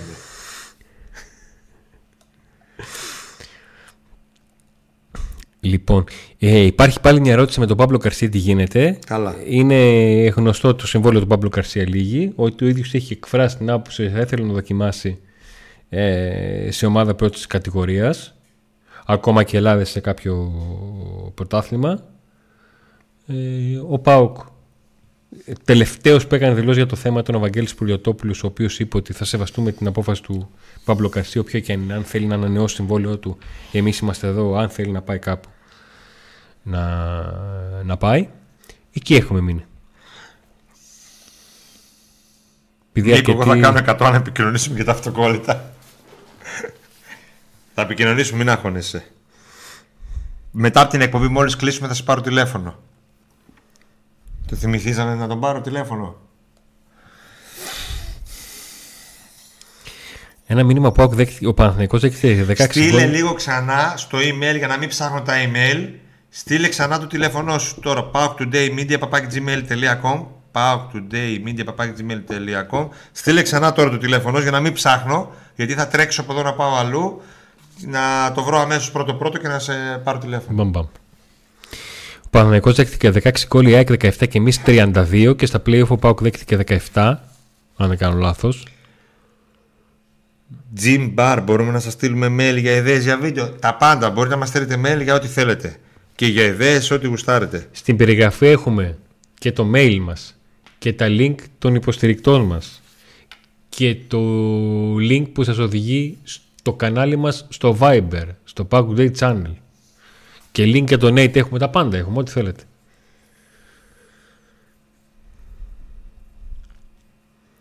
Τώρα, ερώτηση τώρα, ποιον παίκτη θα θέλει να φέρει ο Ιβάν, όχι απίθανες απαντήσεις. Να σου πω, δηλαδή είναι μια ερώτηση που δεν την έχω σκεφτεί ποτέ. Να πω ότι θα ήθελα να μου φέρουν αυτόν. Πείτε μου λίγο τι είπατε για τις μεταγραφές, σας παρακαλώ, επειδή έλειπα. Παύλο και οι υπόλοιποι, τι είπαμε για τις μεταγραφές? Στα πρώτα λεπτά του βίντεο, αν βάλεις αυτό το βίντεο από την αρχή του, στο πρώτο μισάωρο μιλάμε για τα αγωνιστικά στοιχεία των παιχτών που θέλει ο ΠΑΟΚ. Ό,τι λέμε στον τίτλο δηλαδή.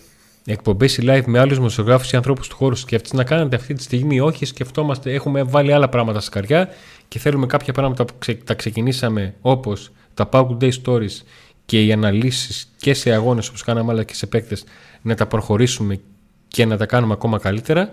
Και στην συνέχεια εκπομπές με κάποιους ανθρώπους μπορεί να κάνουμε. Στα Pack Today Stories μπορεί να υπάρξει και τρίτος άνθρωπος που θα έχει ζήσει κάποια πράγματα που δεν έχουμε ζήσει εμείς και να μας πει. Αυτό μπορούμε να το κάνουμε. Αυτό λογικά θα γίνει. Με κάργα τι γίνεται, παιδιά? Τι να γίνει? Υπάρχει σκέψη να συζητηθεί η λύση του συμβολέου. Γεια σας. Αυτό.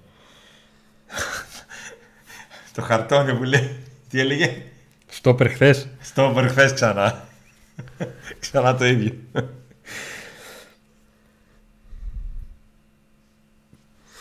Παιδιά, ο Χάμες θα τα καλή κίνηση από τον ΠΑΟΚ. Τι πιστεύετε? Για τον ΠΑΟΚ τι πιστεύετε?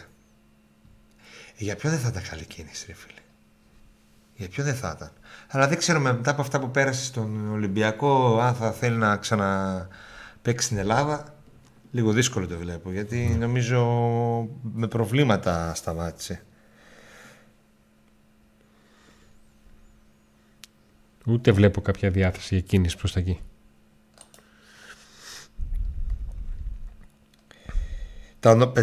Εκπομπή με Θανάση Χατζόπουλο και coach Τακιανό για μέλλον ΚΑΕ. Ναι. Δεν είμαστε ειδικοί του μπάσκετ. Θα κάνουμε μια συνέντευξη με κάποιον άνθρωπο του Εραστέχνη να μας μιλήσει λίγο για όλα τα τμήματα. Όλα τα περισσότερα θριάβευσαν. Βγάλτε, λέει, μου διέρες Pack Today, επιμένει αυτός. Θα βγάλουμε, ρε, θα βγάλω μία να στη στείλω. Μία μόνο, συλλεκτική. Ο Κοταέδης ξεκίνησε. Τα μπαν. Τον έστειλε? Δεν ξέρω τι έκανε. Το αυτό με τις λεμουδιέρες. Άντε από προχθές το σπάμαρες. Ρε το λεμουδέρε, ρε άστο παιδί. Τρελάκι. Νομίζω ότι, Νίκο, θα πρέπει να συζητήσουμε σοβαρά το ενδεχόμενο να αλλάξουμε moderator. Πάρ' το 300. Ρε Γιώργο, δεν είπε τίποτα το παιδί.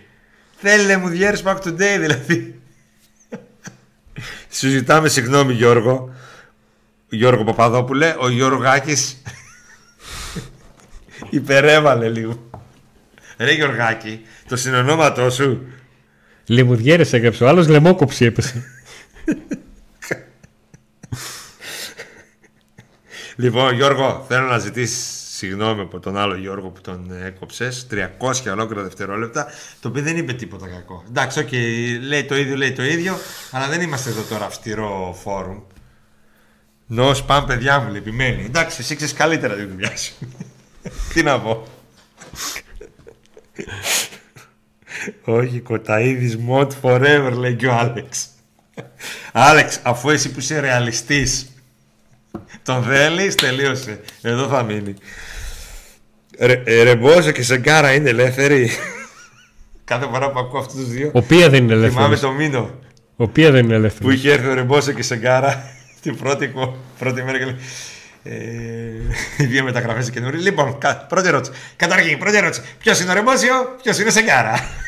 Θα μας πείτε να ξέρουμε πού μιλάμε. Τι ερχόντσα τότε όμως, τι απίθανοι, παίχτες. Θυμάσαι και τη χρονιά που είχε πριν αναλάβει ο Ζαγοράκης με Βεζιρτζή. Ποιοι είχαν έρθει τότε, τους θυμάσαι αυτούς που είχαν έρθει. Μαζί με ο Ρεμπόζιο και Σεγκάρα τότε ήτανε. Που είχαν έρθει κάτι Βραζιλιάνοι περίεργοι. Ο Άλνταν, ο Ίντιο, ο Πία. Άλλα, Ίντιο, Πία, ναι. Νίκο, έχουμε ξεφύγει πλέον, έχουμε περάσει άλλο επίπεδο. Νίκο μου, σε κλιπαρώ μια γκριμάτσα για Ζαν Φιλίπ Κρασό νέου. Συνθηματικά, δηλαδή, ξέρεις.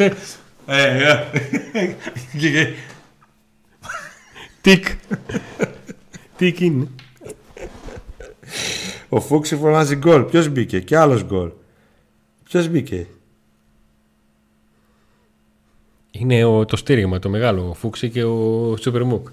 Να, ήρθε και άλλος συνδρομητής Ίντι, ο Άλαν. Μπαϊάνο, ναι, τον Μπαϊάνο. Όλο τον Πία σκεφτόμουν και τον Μπαϊάνο. Ναι. Ο Πία δεν έκατσε, δεν έπαιξε. Ο Μπαϊάνο έπαιξε. Ο Πία πέρασε όλα τα φανάρια στην Εγνατία με κόκκινο. Κάτι τέτοιο δεν είχε κάνει. Λιώμα. Απίστευτο. Και στείλανε. Μετά μπήκε φυλακή εκεί που πήγε. Τώρα τελευταία πριν 5-6 χρόνια. Κατά λάθος μπήκε. Πήγαινα... Βρέθηκαν κλοπημένα πάνω του. Νομίζω τον πιάσανε με ένα ATM. Πού πας εσύ. Καταλάβεις, δεν πήρε πάνω να το φτιάξω. Αδερφέ, μου φάκε την κάρτα το άτιμο και θα την ξεράσεις σπίτι.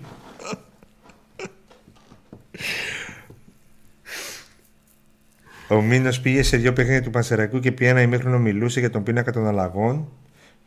Ο Μουρκ που είχε παίξει εκείνα τα φιλικά και βάλει και γκολ, νομίζω είχαν εκφράσει ενδιαφέρον ομάδα Κύπρου. Ήταν προχωρημένο, αλλά είναι τόσο λίγος που είχε πάθει λάση β' βαθμού και το ενδιαφέρον τέλος. Όχι, όχι, δεν είχε γίνει λόγω της λάσης. Νωρίτερα είχε γίνει. Νωρίτερα το ήταν να γίνει το κονέ. Ζάιρο. Ο Ζάιρο τα πήγε πολύ καλά εκεί στην Κύπρο φέτος. Κάτι για χρυσό παπούτσι πήγαινε κάποια στιγμή να πάρει. Ήτανε... Ζωγραφάκι στο Χούρου Ζαβαντίας. Ο Φερέρα δεν έκανε για ΠΑΟΚ, αλλά έκανε για διυπηρετικό στην πρώτη του σεζόν. Και ο Λουτσέσκου πήρε τον double, έφυγε από εδώ. Εκεί που πήγε πήρε Champions League Ασίας, πρωταθλήματα κτλ. Τώρα ήρθε εδώ, δεν πάει καλά, τον κράζουμε. Άμα φύγει από εδώ και πάει κάπου αλλού, μπορεί να πάει καλά. Και να λέμε, να είδατε με το που έχει το υλικό που ζήτησε, τα πάει καλά. Ναι. Δεν ξέρουμε. Δεν ξέρουμε. Όλα είναι μια σειρά καταστάσεων. Και το πιο βασικό είναι αυτά που θέλουν να κάνουν όσοι γνωρίζουν από ποδόσφαιρο, δηλαδή ο Λουτσέσκου και ο Μπότα αυτή τη στιγμή στην ομάδα. Αυτή είναι που... Α, και το scouting team. Και τα ονόματα που έχουν στη λίστα τους. Και όλα αυτά να προχωρήσουν και να γίνουν. Και να μην υπάρξουν εμπόδια. Ούτε οι ίδιοι μπορεί, γιατί μπορεί και οι ίδιοι να βάλουν εμπόδια στον εαυτό τους, ούτε άλλοι γύρω-γύρω. Αν γίνει αυτό, μπορεί να έχουμε και άμεσα τις πρώτες 3 κινήσεις. Πάντως η ικανότητα ενός τεχνικού διευθυντή να φαίνεται και σε αποδεσμεύσεις, το ότι δεν μπορεί να βρεθεί λύση για να φύγει Μουρ και Νινούα, κάτι λέει. Ρε φίλε, υπάρχει όμως και το άλλο, ότι όσο καλός πολίτης και να είσαι, άμα το προϊόν είναι σάπιο, δεν μπορείς να κάνεις, να βρεις τέτοιο. Επίσης, θυμίζω ότι ένα μεγάλο πρόβλημα του ΠΑΟΚ είναι ότι κάνει πολύ καλά συμβόλαια σε παίκτες οι οποίοι δεν έχουν τόσο καλή αξία και μένουν σε αυτά συμβόλαια παίκτες. Γιατί να πάνε να φύγουνε? Δηλαδή, αν έχει ευθύνη, λέμε, ο Μπότας που δεν μπορεί να βρει ομάδα για τον Μουρκ, άλλη τόσο έχει ευθύνη αυτός που έφερε τον Μουρκ. Ή μπορεί να είχε περισσότερη ευθύνη αυτός που τον έφερε, ή τον Ινούα. Εγώ δεν νομίζω πάντως ότι τα συμβόλαια αυτά είναι τόσο υψηλά που να πούμε ότι κρίνεται κάποια μεταγραφή του ΠΑΟΚ σε αυτές τις θέσεις. Όχι, του Μουρκ είναι. Ένα μήνυμα που κόπηκε, γιατί εντάξει, γράφτηκε 7 φορές και εμείς εδώ το βλέπαμε αν θα ανανεώσει ο Βιερίνια. Είπαμε ότι αυτό είναι θέμα καθαρά του Βιερίνια. Ο ΠΑΟΚ φαίνεται να του δίνει το δικαίωμα της επιλογής. Ο ΠΑΟΚ δεν έχει πρόβλημα. Άμα θέλει να ανανεώσει, τον θέλει κιόλας στα αποδυτήρια. Αυτό ως εκεί. Αυτό. Και μετά βέβαια από το σπαμάρισμα από τον Βιερίνια αρχίζανε. Το Ολιβέρα θα ανανεώσει, ο Βαρέλα θα ανανεώσει. Με Πρίγκοβιτς τι γίνεται, ξέρεις. Ναι. Άμα ξεκινήσει κάποιος, όλοι σέρνουν. Παιδιά, ο ΠΑΟΚ δύο κακές επιλογές, και με Δουβίκα που είναι τώρα πρώτος Κορολαδίας και με Φερνάντες που θα μπορούσε να δει πολλές βοήθειες φέτος. Μισό λεπτάκι για το Φερνάντες. Μισό λεπτάκι. Στην υπόθεση Φερνάντες ο ΠΑΟΚ έκανε ακολούθηση λάθος διαδρομή. Πήγε πρώτα να συμφωνήσει με την ομάδα και είπε ότι θα δούμε με τον παίχτη. Ποτέ δεν το κάνεις αυτό. Αποδεδειγμένα. Πρώτα συμφωνείς με τον παίχτη και μετά πας στην ομάδα και λες: ξέρετε, θέλω αυτόν. Είμαστε έτοιμοι, πείτε μου πώς. Δεν ήθελε να έρθει στο ΠΑΟΚ, παιδιά. Δεν υπήρχε λάθος του ΠΑΟΚ ότι ο ΠΑΟΚ δεν τον ήθελε. Δεν ήθελε να έρθει στο ΠΑΟΚ, ήθελε να πάει στην ΑΕΚ. Γιατί αυτός που τον είχε φέρει στο Βόλο, ο αθλητικός διευθυντής, τι είναι, ήταν στην ΑΕΚ, κάτι τέτοιο. Και ήθελε να πάει στην ΑΕΚ. Με την οποία δεν είναι. Παίξε και βασικός. Στο ΠΑΟΚ θα ήταν βασικός. Ναι. Ο Σούπερ Μουκ λέει να ρωτήσω κάτι σοβαρό, Θανασιάδης. Ο Κλάους δεν πρέπει να κλείσει την καριέρα του στον ΠΑΟΚ? Ειλικρινά το πιστεύω αυτό με τον Κλάους. Τιμή στα 100 γκολ που έβαλε για τον ΠΑΟΚ μας. Και για τον Δουβίκα, αν θυμάμαι καλά, ενδιαφέρθηκε ο ΠΑΟΚ έντονα, αλλά προτίμησε το εξωτερικό ο Δουβίκας. Δεν ξέρω αν υπάρχει κάτι σε αυτό το θέμα, δεν θυμάμαι τώρα, που να μην έγινε σωστά, ας πούμε, και να υπάρχει ευθύνη είτε από το ΠΑΟΚ είτε κάτι άλλο. Δεν το θυμάμαι. Εγώ θυμάμαι τον ήθελε ο ΠΑΟΚ, αλλά προτίμησε εξωτερικό. Τώρα, αν υπάρχει κάτι το οποίο δεν το γνωρίζω, άλλο αυτό. Τώρα ο Δουβίκας είχε πρώτος μαζί με τον Τσάβι Σίμονς, πρώτος σκόρερ στην Ολλανδία. Λέμε καλά λόγια. Πριν 2 χρόνια, αν σας έλεγαν ότι η διάδα των Φόρ θα είναι ο Δουβίκας. Ποιος Δουβίκα? Ποιος Δουβίκας?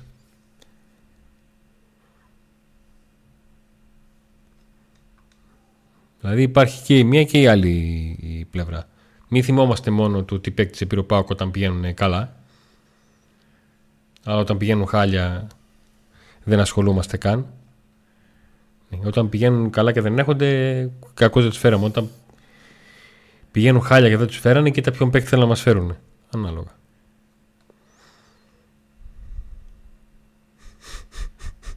Αρχίζεται το ροράρισμα, έτσι. Κάτι ακούστηκε επί του Σοφή Χαλκιά. Αντώνη, ξέρεις τίποτα? Έχετε όρεξη. Έχετε όρεξη. Λέτε, παιδιά, πείτε μας λίγο τι γίνεται με την επίθεση του Πέλκα, γιατί ακούγονται πολλά. Σας είπα και στην αρχή του βίντεο τι ακριβώς έχει συμβεί με Πέλκα και τι ακριβώς έχει συμβεί με τα τελευταία δημοσιεύματα που έγραφαν οι Τούρκοι ότι συζήτησε με τα Μοσφόρ. Παιδιά, όλο το ρεπορτάζ για το θέμα που προλογίσαμε ότι θα έχουμε στην εκπομπή υπάρχει στα πρώτα λεπτά του βίντεο. Λίγο μετά, εκεί που διορθώσαμε τον ήχο που ήταν ασυγχρόνιστος, όταν με το καλό τελειώσουμε την εκπομπή θα σας βάλω time taps για να μπορείτε να πάτε στο κομμάτι του βίντεο που θέλετε να το δείτε και άμα θέλετε να δείτε και την υπόλοιπη εκπομπή με όλη τη συζήτηση που κάνουμε με βάση τα σχόλια. Για Πέλκα είπαμε ότι είπε όχι στη Τραμζοσπόρ. Δεν θέλει να πάει στη Τραμζοσπόρ.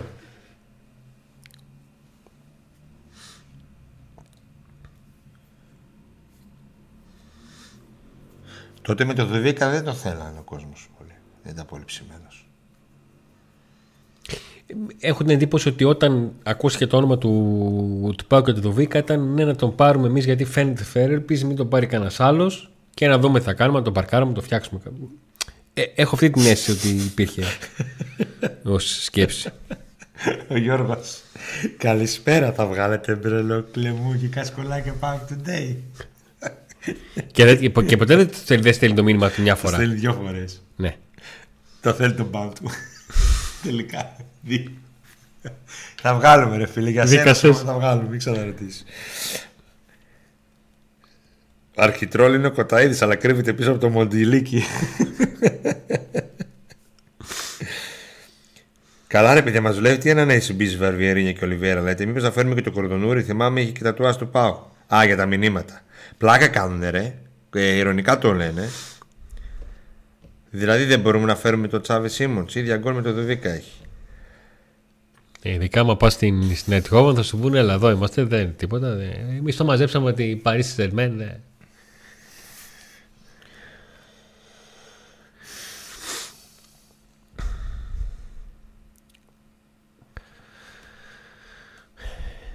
Λοιπόν, τι άλλο έχουμε? Τάσος Δόνης, θα έρθει ο Πεκταράς. Εντάξει, έβαλες και το emoji στο τέλος, οπότε το σώζεις λίγο.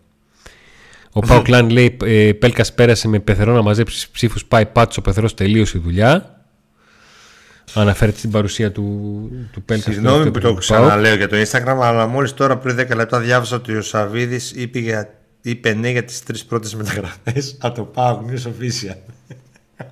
Τι γελάς? Που λέει: Συγγνώμη που το ξαναλέω για το Instagram, αλλά μόλις τώρα πριν 10 λεπτά διάβασα ότι ο Σαββίδης είπε ναι. Εδώ τι γράφουμε στον τίτλο του βίντεο που είσαι? Πανέβηκα το πρωί.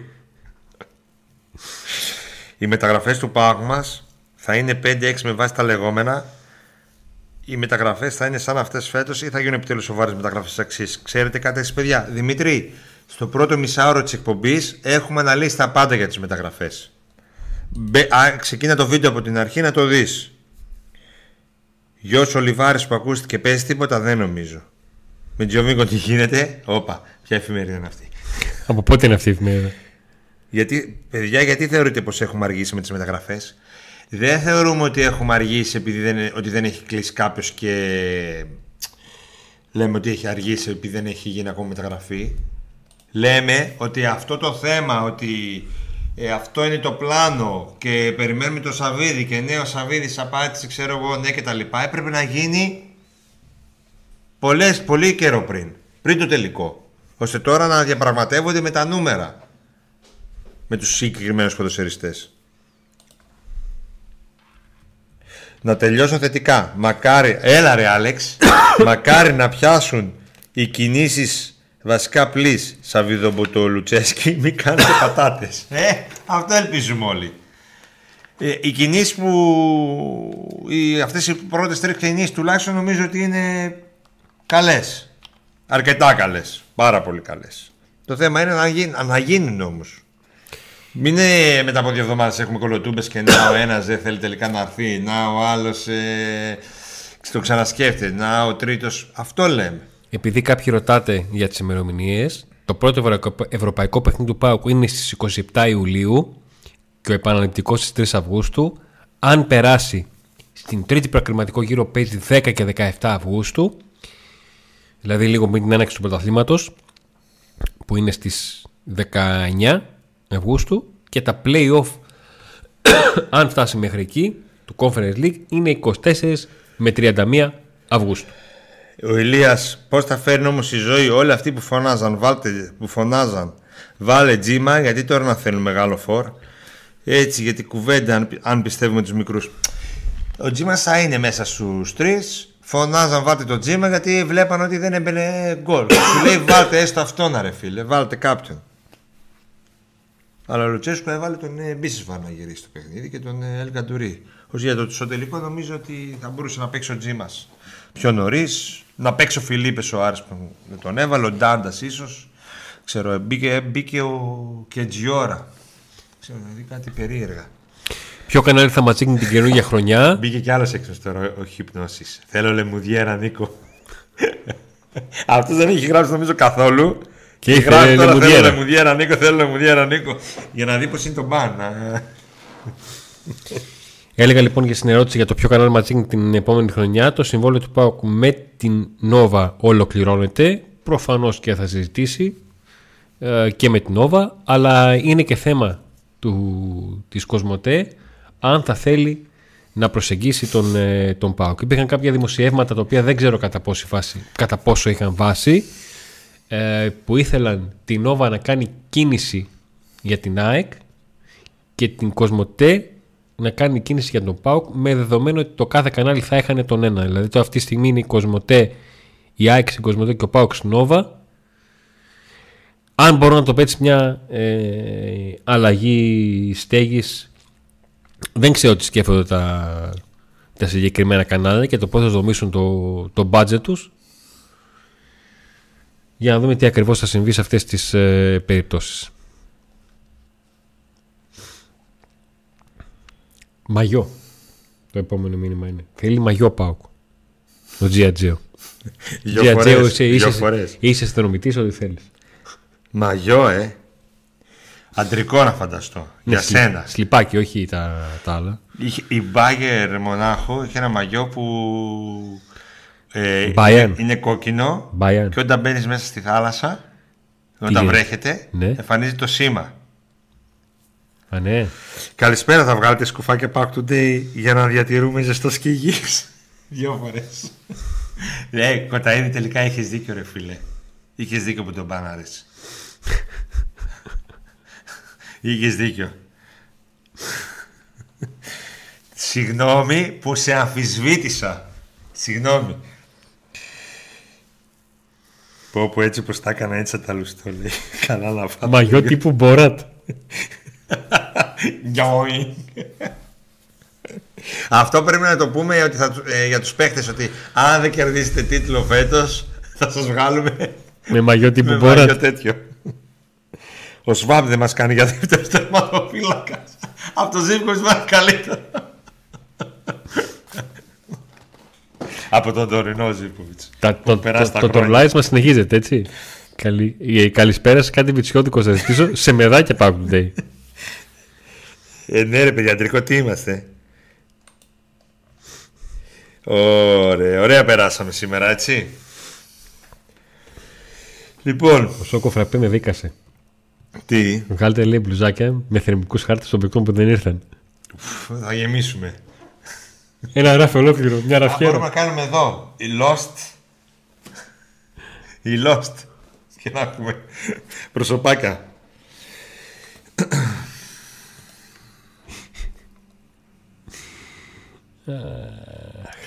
Επειδή διαβάζω διάφορα αριστερά και δεξιά, εμείς δεν υπονοήσαμε και δεν είπαμε για κανένα παίχτη, μπερδεύεστε. Κάτι δεν ακούσατε καλά. Τι διαβάζει ξεκινά. Κάπου κάποιος λέει ότι υπονοήσαμε εμείς ότι θα έρθει ο τάδε παίχτης ή ο τάδε. Δεν υπονοήσαμε κανένα παίχτη. Είπαμε τα αγωνιστικά χαρακτηριστικά των παιχτών. Τίποτα άλλο. Και σε διάφορα ονόματα που λέγατε αν σας αρέσει αυτός, λέγαμε ναι μας αρέσει, ναι δεν μας αρέσει. Δεν είπαμε ότι επειδή μας αρέσει τους αρέσει και στον ΠΑΟ. Ακόμα και από αυτό πιάστηκαν. Νίκο, τι μπλουζάρα φοράς? NBA. Είναι της μόδας σήμερα. Πού είναι ρε, τι βλέπεις? Θες να το βλέπεις? Για να... Εντάξει, κανονικό δεν είναι τίποτα, Τζόρνταν. Έλα Νίκο, έλα. Ένα Τζόρνταν. Σήμα του ΠΑΟΚ τώρα. Αυξάνα του Αγκούστο που χάσε την ευκαιρία. Προς τιμή της ευκαιρίας της χαμένης. Γιατί αν έμπαινε... Έχει διαρρεύσει κανένα άνομα. Γράφει ο Γιώργος, καλησπέρα, θα βγάλετε καπελάκι μπερλοκάλι και για να τα πάω κουμπέι. Και έρχεται ο Jim Barker και τι γράφει. Γιώργο, ξέχασε να το γράψεις 2 φορές. Παιδιά, τα ονόματα θεωρώ ότι κάποια ονόματα θα διαρρεύσουν πολύ σύντομα. Πιστεύω μέχρι την άλλη εβδομάδα, το αργότερο, τέλος αυτής της εβδομάδας, να διαρρεύσουν ονόματα. Ο Ντέλιας πόσο θα ανέβει στο Football Manager? Παιδιά, το καινούργιο Football Manager θα βγει Νοέμβριο. Έχουμε καιρό μέχρι τότε. Θα ανέβει πάρα πολύ γιατί θα έχει πάει ήδη σε μεγάλη ευρωπαϊκή ομάδα. Λέω εγώ. Λες εσύ. Ναι. Γιατί το πρωτάθλημα δεν μπορεί να πάρει.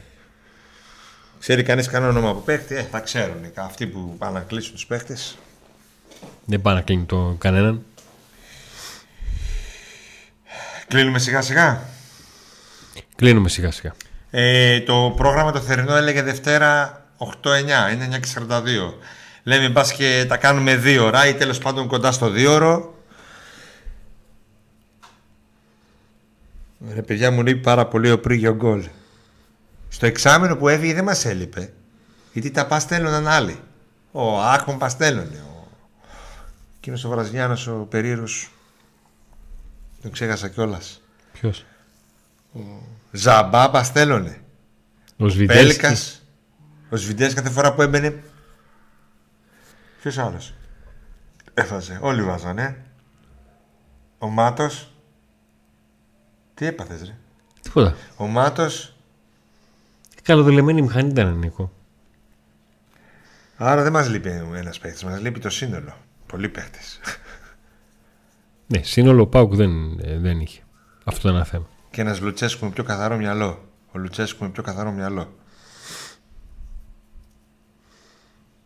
Ζαμπά, Ενρίκη, εδώ διαβάζω, ο Λεβέκ, ο Σβαρόφσκι. Ο Λεβέκ δεν έβαζε, ο Βιερίνια έβαζε. Και η Τάμπαλντε μου φάνηκε επεκτάσεις από το βίντεο. Άλλο ένα όνομα ήρθε.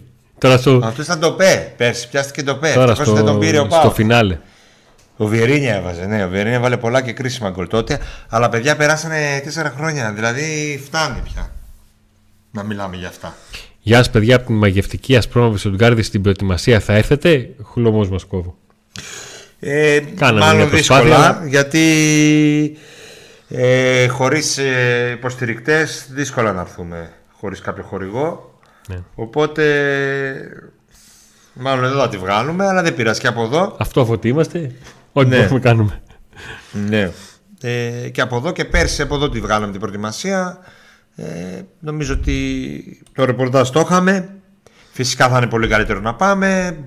Θα το παλέψουμε αλλά θα πέσουμε μαχόμενοι. Το βλέπω λίγο δύσκολο. Ναι. Το βλέπω λίγο δύσκολο. Ένα πολύ μεγάλο ευχαριστώ στους υποστηρικτές μας που είναι τα Φανοποιέα Ροδιανός,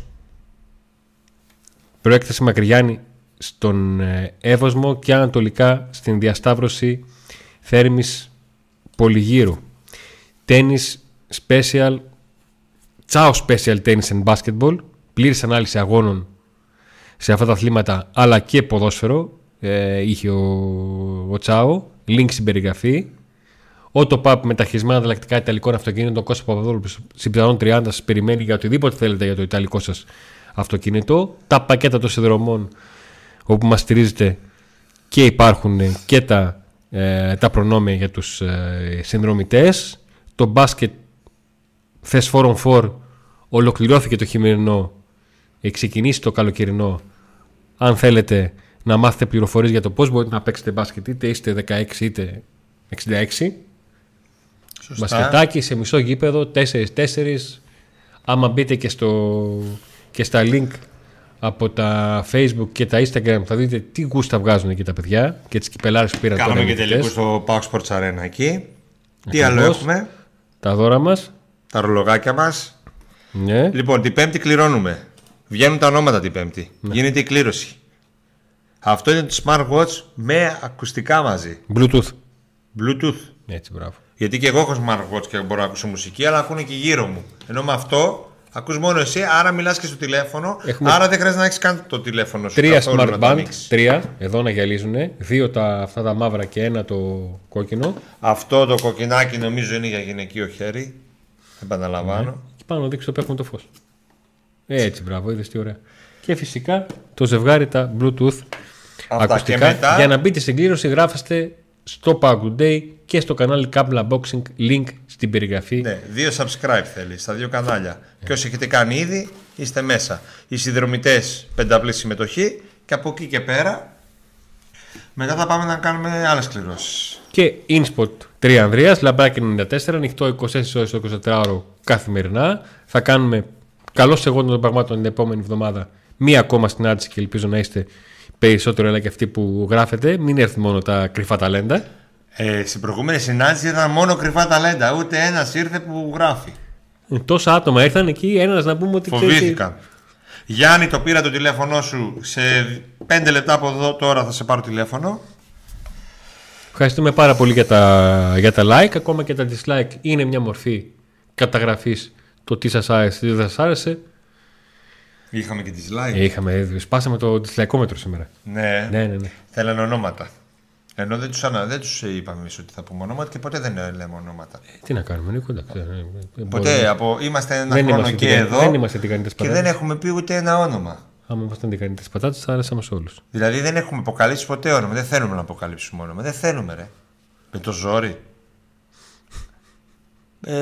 Και ο τίτλος λέει τα αγωνιστικά στοιχεία των παιχτών που θέλει να πάω.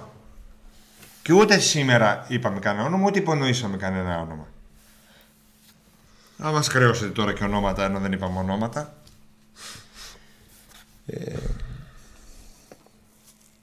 Τι άλλο, να κάνουμε έναν επίλογο με βάση αυτά που είπαμε στο πρώτο μισάωρο. Όχι, υπάρχουν στην αρχή της εκπομπής. Υπάρχουν. Να χαιρετήσουμε. Να είστε όλοι καλά. Πότε θα μας ξανά. Τα λέμε την Πέμπτη. 1 ώρα. 1 ώριτσα, 8 με 9. Και ανάλογα με την επικαιρότητα θα προκύψει κάτι. Θα ετοιμάσουμε μάλλον και ένα βίντεο για τους συνδρομητές. Αύριο μάλλον. Και άντε να δούμε.